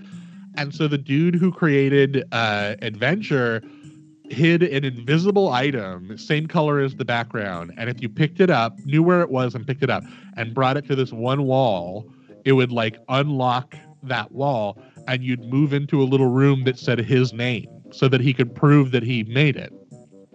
Yep. Then then we have to. Okay. So adventure. It's Uh, a, it's a it's a it's a big one. Yep. We have Let's to. do so adventure adventure, ET, and Pitfall. for the 2600. Yep. Number 35. The th- Nintendo 3DS released in 2011. Tough, in my opinion. It is tough because it also is a uh, has a lot of incredible um, games on it. Like just a very solid game library. Are Uh, we putting a Pokemon in this no matter what, or is there a version of this list that doesn't have a Pokemon game? I would say there's a version of this list that doesn't have a Pokemon game. I think It would be probably X or Y, right? If it was one of them. if if it was gonna be any, it would be those. but they don't feel like they're necessarily big reference points. No, uh, I would choose other stuff over over this one. How do you Uh, feel about how do you feel about uh 3D Land? I feel pretty good about that one. It feels like it was a, the best showcase of the 3D capabilities Yeah, absolutely, absolutely. Um, I feel great about that. Uh, I'm trying to. I think. love Link Between Worlds so much. Oh, okay. Uh, but I but I'm wor- I'm worried that it is it one of the three most popular. I don't know, or the three I most mean- important. I don't know. it's certainly up there. I mean, it kind of read like it was kind of like an in between point between Zelda games up to that point and Breath of the Wild because it did things up different. Yeah, non-linear. Yeah, I mean, What about Kart Seven? Is that in the conversation? Mario Kart Seven. uh, I don't think so. You don't think so? No, um, I mean it was good and popular initially when it came out, but I felt like it fell off. Any thoughts about uh it, would we do a away between worlds before we would do you know Ocarina of Time 3D or Majora's Mask 3D? Here's the thing: both those 3D remakes are incredible. They're great. um, especially um, I would almost even say Majora's Mask is could be a contender because it it it was the first time that you could play that game beyond 64 really like there was a unless you em- emulated it or played it on the Wii um, I think even maybe the Wii U, you, you couldn't really play it, and it was like it's desperately needed a remake, and so and it kind of had this meme going about like will they will they do Majora's Mask? You know, Yeah. like Nintendo was being very coy about whether or not they would. mhm. I could see it. I could see it here instead of Link Between Worlds. I don't know 100. percent yeah, Um, I I'm kind of I'm torn. Um, New Leaf should be in the conversation too. It has to. I It should like. be in the conversation. I I think. I think I would put that on the list. The only the only hesitation that I have here is is Pokemon X and Y. I don't. I just they're good games. Don't get me wrong, but like when I think of Pokemon, like these these ones don't really like reinvent the wheel Yeah, and like don't really push the series forward. right. And so like I don't think people like think about these Pokemon games as much as they think about other Pokemon games. Not to say they're they're bad. I just you know I played through them and then I was like, all right, well I played the Pokemon game and I'm done. It's not like a game like Sword and Shield where I still go back to it, or like other Pokemon games where I've played it and would go back to it over the years. Like I don't know. I just I don't think I can put them on the list. I just want to say right now we're looking down the barrel and potentially not having any of the top five selling games of the 3DS on this list. All right, what do we? Okay, what do we? What do we have as far as top five sellers? Number one best selling game on the system was Mario Kart 7. Okay, Uh, number two was Pokemon X and Y. Number three was Pokemon Sun and Moon. Number four was Pokemon Omega Ruby and Alpha Sapphire. And number five was five was New Super Mario Brothers 2. I feel of all of those, the most trepidation about cutting Mario Kart 7. I think it's Oh. kind of a bad Mario Kart game. Uh, but it feels like a big 3DS game to me. let me let me throw something at you. Yeah. How do you feel? And I don't know if you were as close to these games as you were with the the one on on Switch, but Fire Emblem Awakening or slash Fire Emblem, uh, the other one that came out on 3DS. I don't feel great. I don't feel great about it. Um, Fates, Fire Emblem Fates. I don't feel great about it. I owned uh, the first one you said, which someone called again Awakening. Awakening. I owned Dude. Awakening. There's Um, one. I just want to say, fucking both incredible games, um, but maybe not the most culturally important, but still worth playing. Like there's some of my top And I and I feel a little bit disappointed that there will be no probably no Fire Emblem representation uh, in our canon. That sucks. It does is a- suck. a damn a damn shame. I feel like I'm kind of okay. I'm kind of liking your Majora's Mask 3D argument here over your Between Worlds argument. Okay. So and I love I for me I like Between Worlds more as like a thing that I can do on a 3DS. yeah, But it having that extra weight of like, is it going to happen?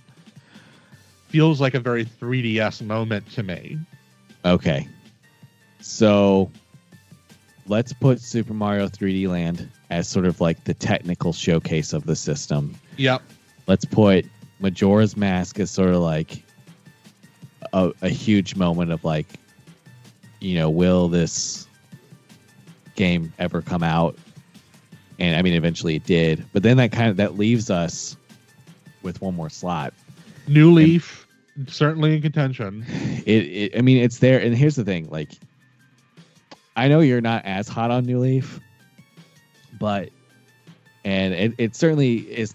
It was never as popular as New Horizons I Yes. owned it. I owned it. Uh, it was the sixth best selling game on the system. yeah i mean a, a lot of people loved it and were really into it and like if you were really tapped in to like the new leaf like community online and everything like then you it kind of never were- died, right? It yeah kept no it, it kept going like until i mean until new horizons came out so All right, let's go ahead and lock it in. New Leaf. all right all right new leaf fuck it uh super mario 3d land Animal Crossing New Leaf and uh, The Legend of Zelda Majora's Mask 3D. for the Okay, I like that we did Majora's Mask. I think it might make some people bristle, but I like I liked our I liked our Okay, they they can wait until we get to the the N64.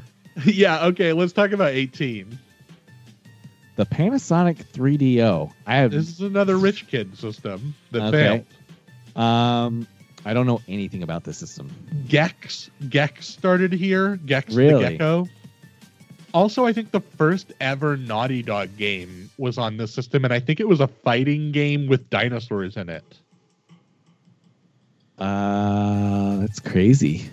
Um oh, you know what Yep, is here on is, it? Way of the Warrior for 3DO. Yeah, I'm I'm looking at a list. Yeah, Gex, uh Myst.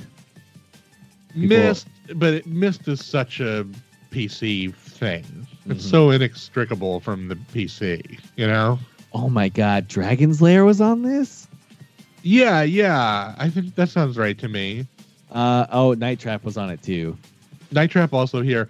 I think that you got to put Gex on there Okay, because all right. Gex was there first, and it turned out to be kind of a, a, a decently large thing for the time. Okay. All right. I'm I'm I'm okay with putting Gex on there. Um I think we should put that first Naughty Dog game. I know it's supposed to be really bad, but the 3DO doesn't have many claims of fame, and having the first Naughty Dog game is certainly one of them. okay. I'm okay with that. What is that game called? That's called Way of the Warrior. Way of the Warrior. Okay. I'm okay with that. So now we got a third slot to put on this thing. How do you feel about Wolfenstein 3D because we didn't put it on the other system? it seems like a, a smart move. I mean, this is like a something of a powerful system for its time, and the fact that it could run this computer thing was cool. You want to do Wolfenstein? Yeah, I, I'm okay with that. All right, Panasonic 3DO, Gex, Wolfen- Way of the Warrior, and Wolfenstein 3D. Yep. Uh, coming back in now with number 37. We are down to the final five. Final five. Okay. All right. 37. Nintendo Wii U came out in 2012. The maybe Nintendo's, but besides the Virtual Boy, maybe Nintendo's worst flop of a system. Um, I have some affection for the system. oh no, I love own- it. it had its problems for sure.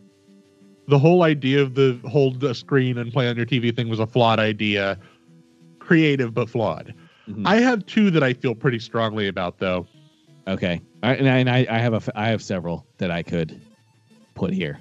I think you got to do Mario Kart 8. There's Absolutely. no. This is this is where I think Mario Kart is at its absolute best. I think it's a t- it's a lock Mario Kart 8. I mean, like it's so good that they instead of making another Mario Kart, they just ported it to Switch. Yeah, and it became the best-selling Switch game. Yeah. So it's that one is uh, a must. I feel pretty strongly about Splatoon. What do you think about Splatoon? I think Splatoon also belongs here. I it I, I don't know if you remember when it first came out, but it certainly felt like a big moment for the Wii U. It felt and like for the first time Nintendo. there'd been a new Nintendo IP in a minute that was like, "Ooh, I want to play that. That looks Yep. cool." Yep.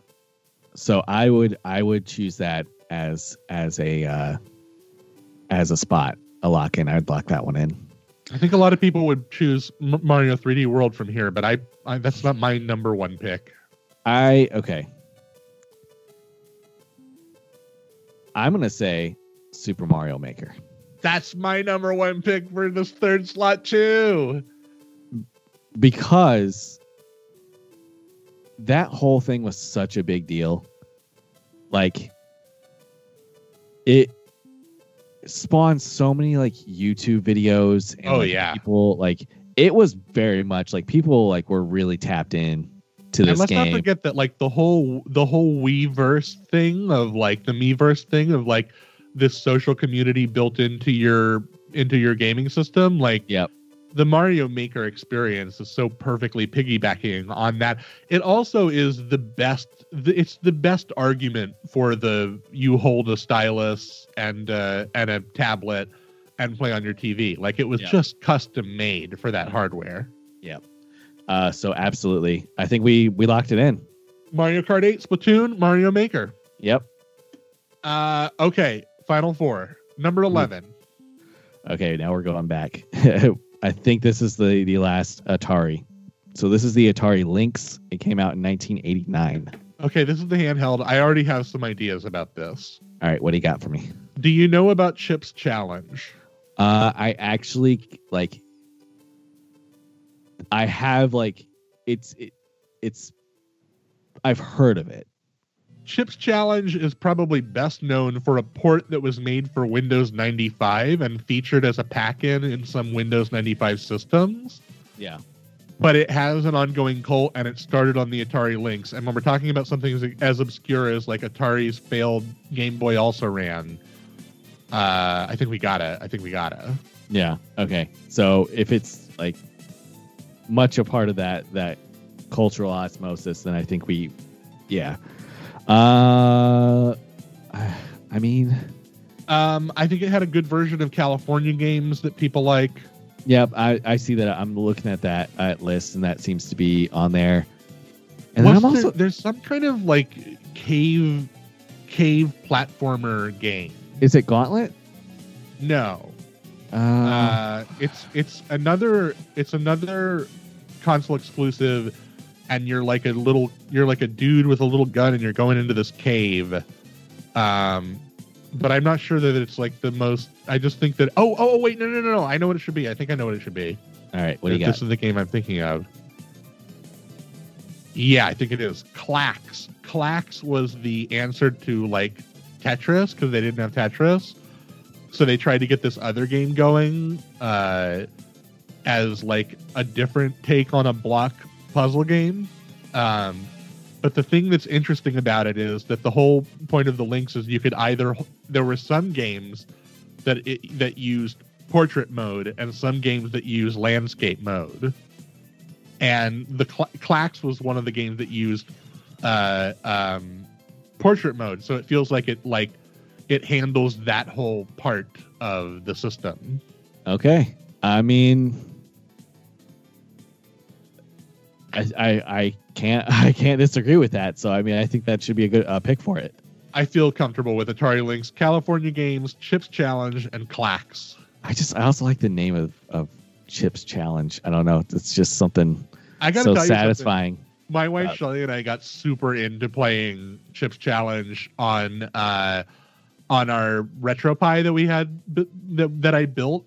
Like those puzzles are so fucking good and so addictive. It's a Mhm. genuinely great game. Awesome, awesome. Uh, okay, let's let's keep it rocking. We down Three to what? go. Num- the third to last one we will be doing today is number 29. Number twenty nine.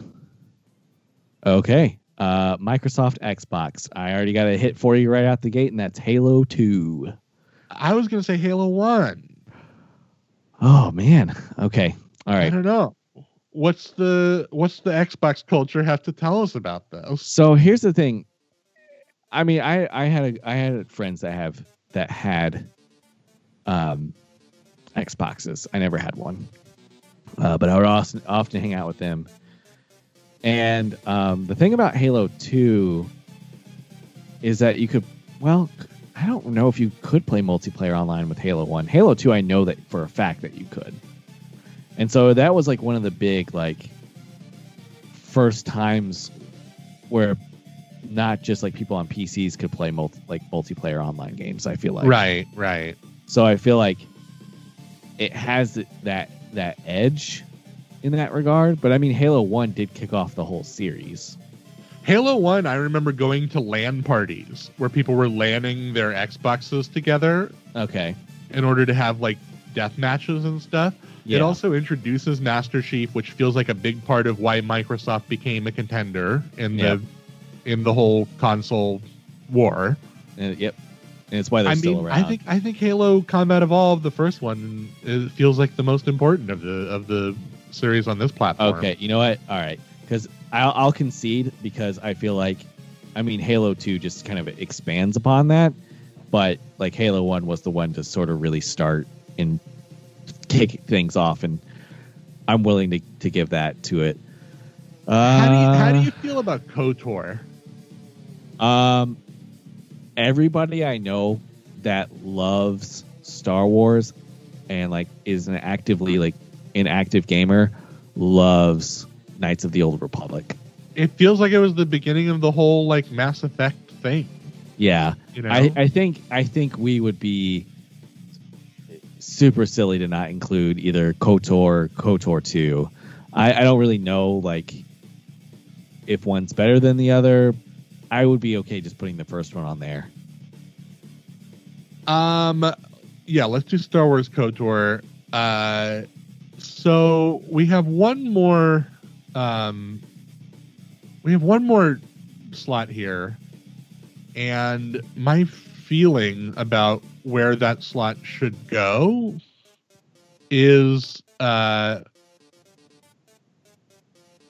is Mass Effect One, but it's on kind of the same game as KOTOR. Yeah, was that on was that on Xbox? Yeah, I think it was original Xbox, wasn't it? Isn't that where it debuted? Uh, Nope, nope, I'm wrong. It was 360. So long, Mass Effect. KOTOR will be your your representation. yep. Okay, What's so our third one then? I'm I'm looking up. X, um, oh, I feel like How Fable was big. Did you guys put a Fable game on your three lists for the 360? no, I don't think didn't. so. We looked at Fable 2, but we ultimately didn't. I don't mind Fable here. I think Fable would be a good pick. The only other game that I think that we could maybe pick would be Beyond Good and Evil. Oh, I love that game. Although the version that I I got I got into it on the PS2. Okay, well then, all right, let's all right, let's give it to uh, Fable then. Halo, KOTOR, Fable. There's Yep. your Xbox. There we go, We got Xbox. two left, buddy. Uh, up next is number 26. Okay. Uh, speaking of Sony PlayStation 2, this is the Sony PlayStation 2 released in 2000. Whew. I, I mean, mean- I got some ideas here. All right. What do you got? We got to have a GTA game. Okay. Uh, I'm I'm gonna I'm gonna put my hat in the ring for San Andreas. I think here's the problem. I think there's good arguments for San Andreas. I think there's good arguments for Vice City, and I think there's good arguments for three. Yeah, I mean, here's the thing: they're all good. The, the thing I I think that's that's that makes San Andreas a little cult, more culturally relevant is that do you remember the whole hot coffee mod, Thing that they talked sure about. do. as well as like um, it really kicked off. Not that this wasn't already in conversation, but I distinctly remember like politicians like raising a huge stink about video games, especially around this this game in in particular. Sure. Um, so Yeah, I think they did I feel some like of it that has- for the. Go for it. yeah, I, I was just say I feel like that it has that edge in that regard, but I mean, I mean they're all good games. I I can live with San Andreas here.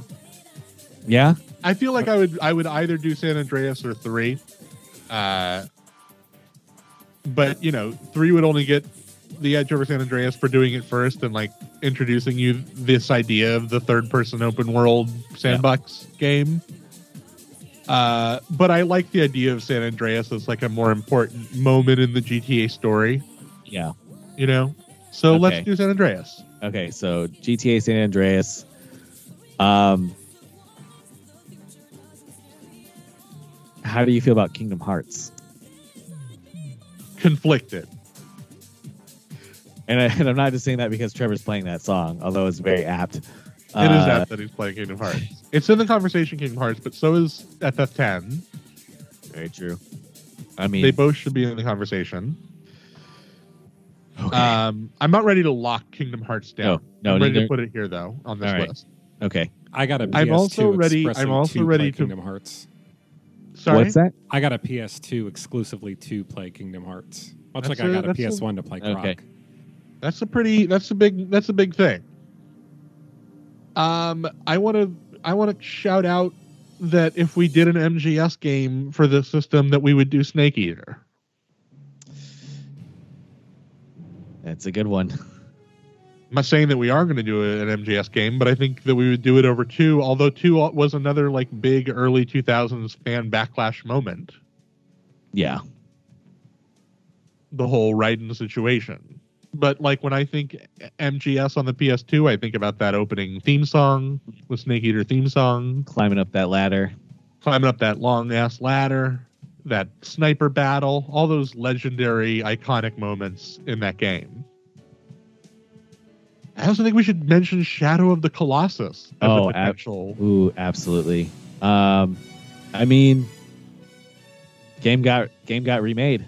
Uh, not that that makes it any more culturally or less culturally re- relevant, but I think people still talk about Shadow of the Colossus. and it's like one of those examples where like a game's cult can slowly turn it into one of the big titles for Yeah. a system, you know? I think I'd be okay putting it on the list. So So let's let's so let's say if we're gonna lock San Andreas, we're gonna lock San Andreas. okay. If we lock Shadow of the Colossus, then we're in a situation where we have to choose between Metal Gear Solid 3, Final Fantasy X, and Kingdom Hearts.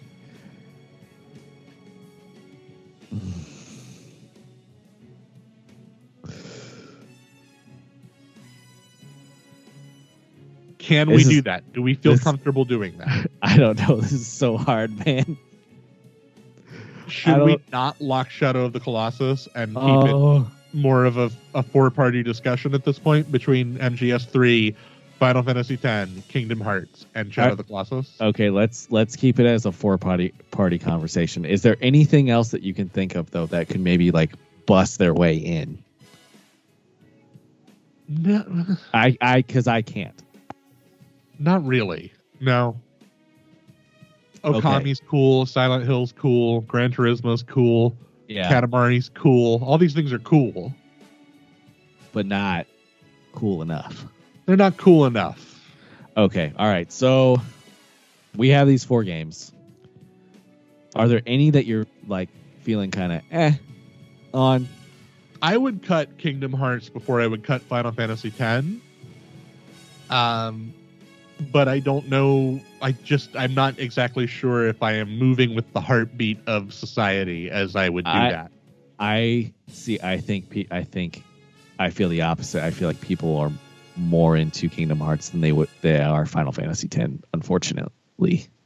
It also feels like if you were going to put any Kingdom Hearts game into the canon, it would have to be the first one. Yeah. If you were going to put any Final Fantasy game into the canon, it wouldn't be 10. No, it would not. I mean, we put seven already. For Christ's sake. Yeah, we already put 7 in there. Uh, Um. Okay. I think. I'm I'm okay cutting Final Fantasy 10 All right. because I don't think there's any version of the list that would have both 10 and Kingdom Hearts in it. Correct. So let's go ahead and say Kingdom Hearts, not yet necessarily a lock, but it has edged Final Fantasy X out from contention. So now we have Kingdom Hearts, Snake Eater, And Shadow of the Colossus. Shadow of the Colossus. We have to cut one.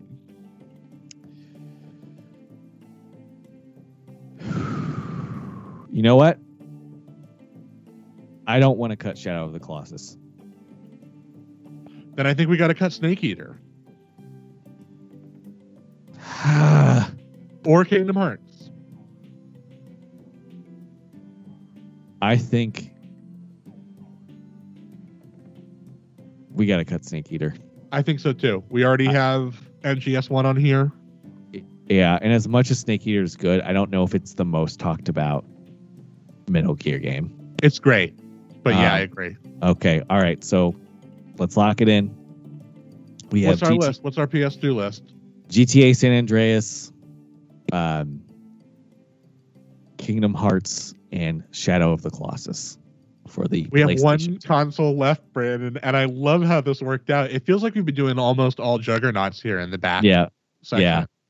I'm so Um, happy where where things are ending today because our I, there's only one console left. I already know what it is. Number 23. it is the Nintendo 64 re- released in 1996. I mean, we already listen. If we disappointed fanboys because we didn't put The Legend of Zelda: Ocarina of Time 3D on the 3DS, it's because we're going. My, I would put it here. I think Uh. the three for this console for me, I feel very comfortable locking down quickly. I feel Okay. very Me- confident. Me, Me too. that the three N64 games that go into the canon are like no brainers. So we have Super Mario 64. 100%. That you would never make a version of this list that doesn't have it. No, it, it, it defined what 3D gaming could be. Sure. absolutely. Uh, it is absolutely a part of the canon. Then we have a light year leap forward in video game. uh, the Legend of Zelda: Ocarina of Time. Is also Arguably, arguably still a, a big contender for the greatest game of all time. Still. It's certainly up there. I mean, people to this day still talk super duper fondly about it. Here's where you might get some arguing, but I feel pretty strongly about what this what this last choice should be. Okay, hit hit me with this final choice. I would say that the that the third most important uh, uh, game released for the uh, for the Nintendo 64 was GoldenEye 007. I agree with you. I just think that like it the whole idea of like the couch deathmatch game, people playing that, people keeping their N64s hooked up to their TVs long after its its death, uh, because you know it's something they like to do with their college roommates is have fucking 007 death matches.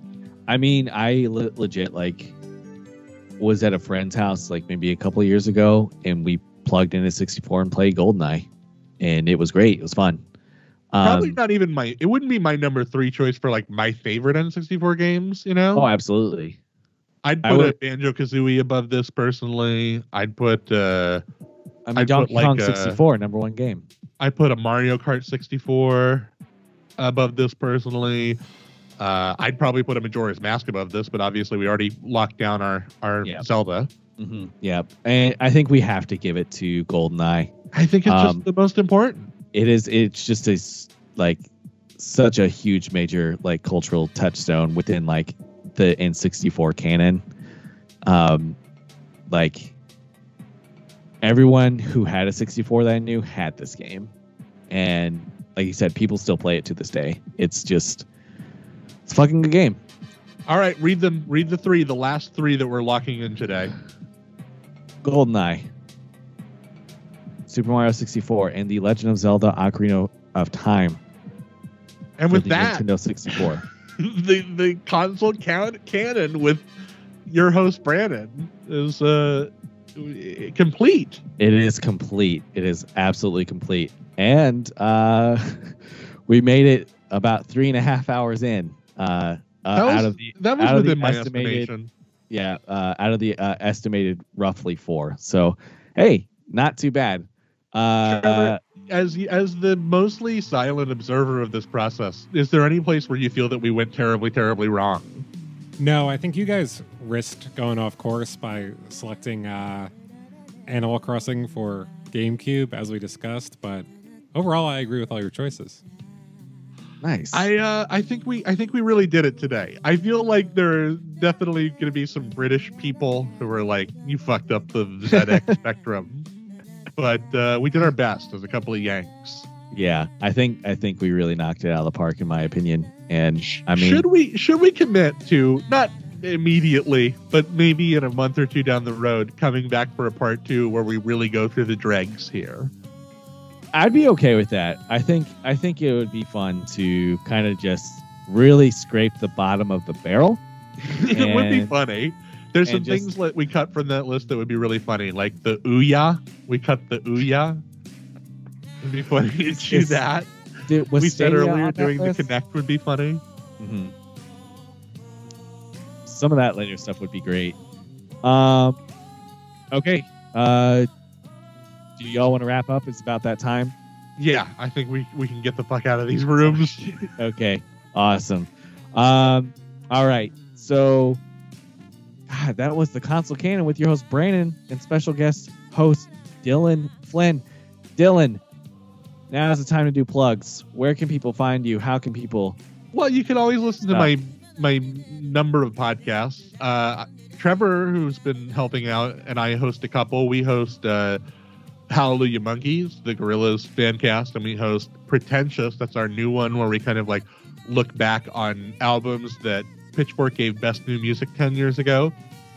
Uh, and then I do a weekly kind of crazy serialized uh, radio sci-fi music show called uh, Play It by Year with Duff Dixon, where I play Duff Dixon, a 20 billion year old former CIA time traveler.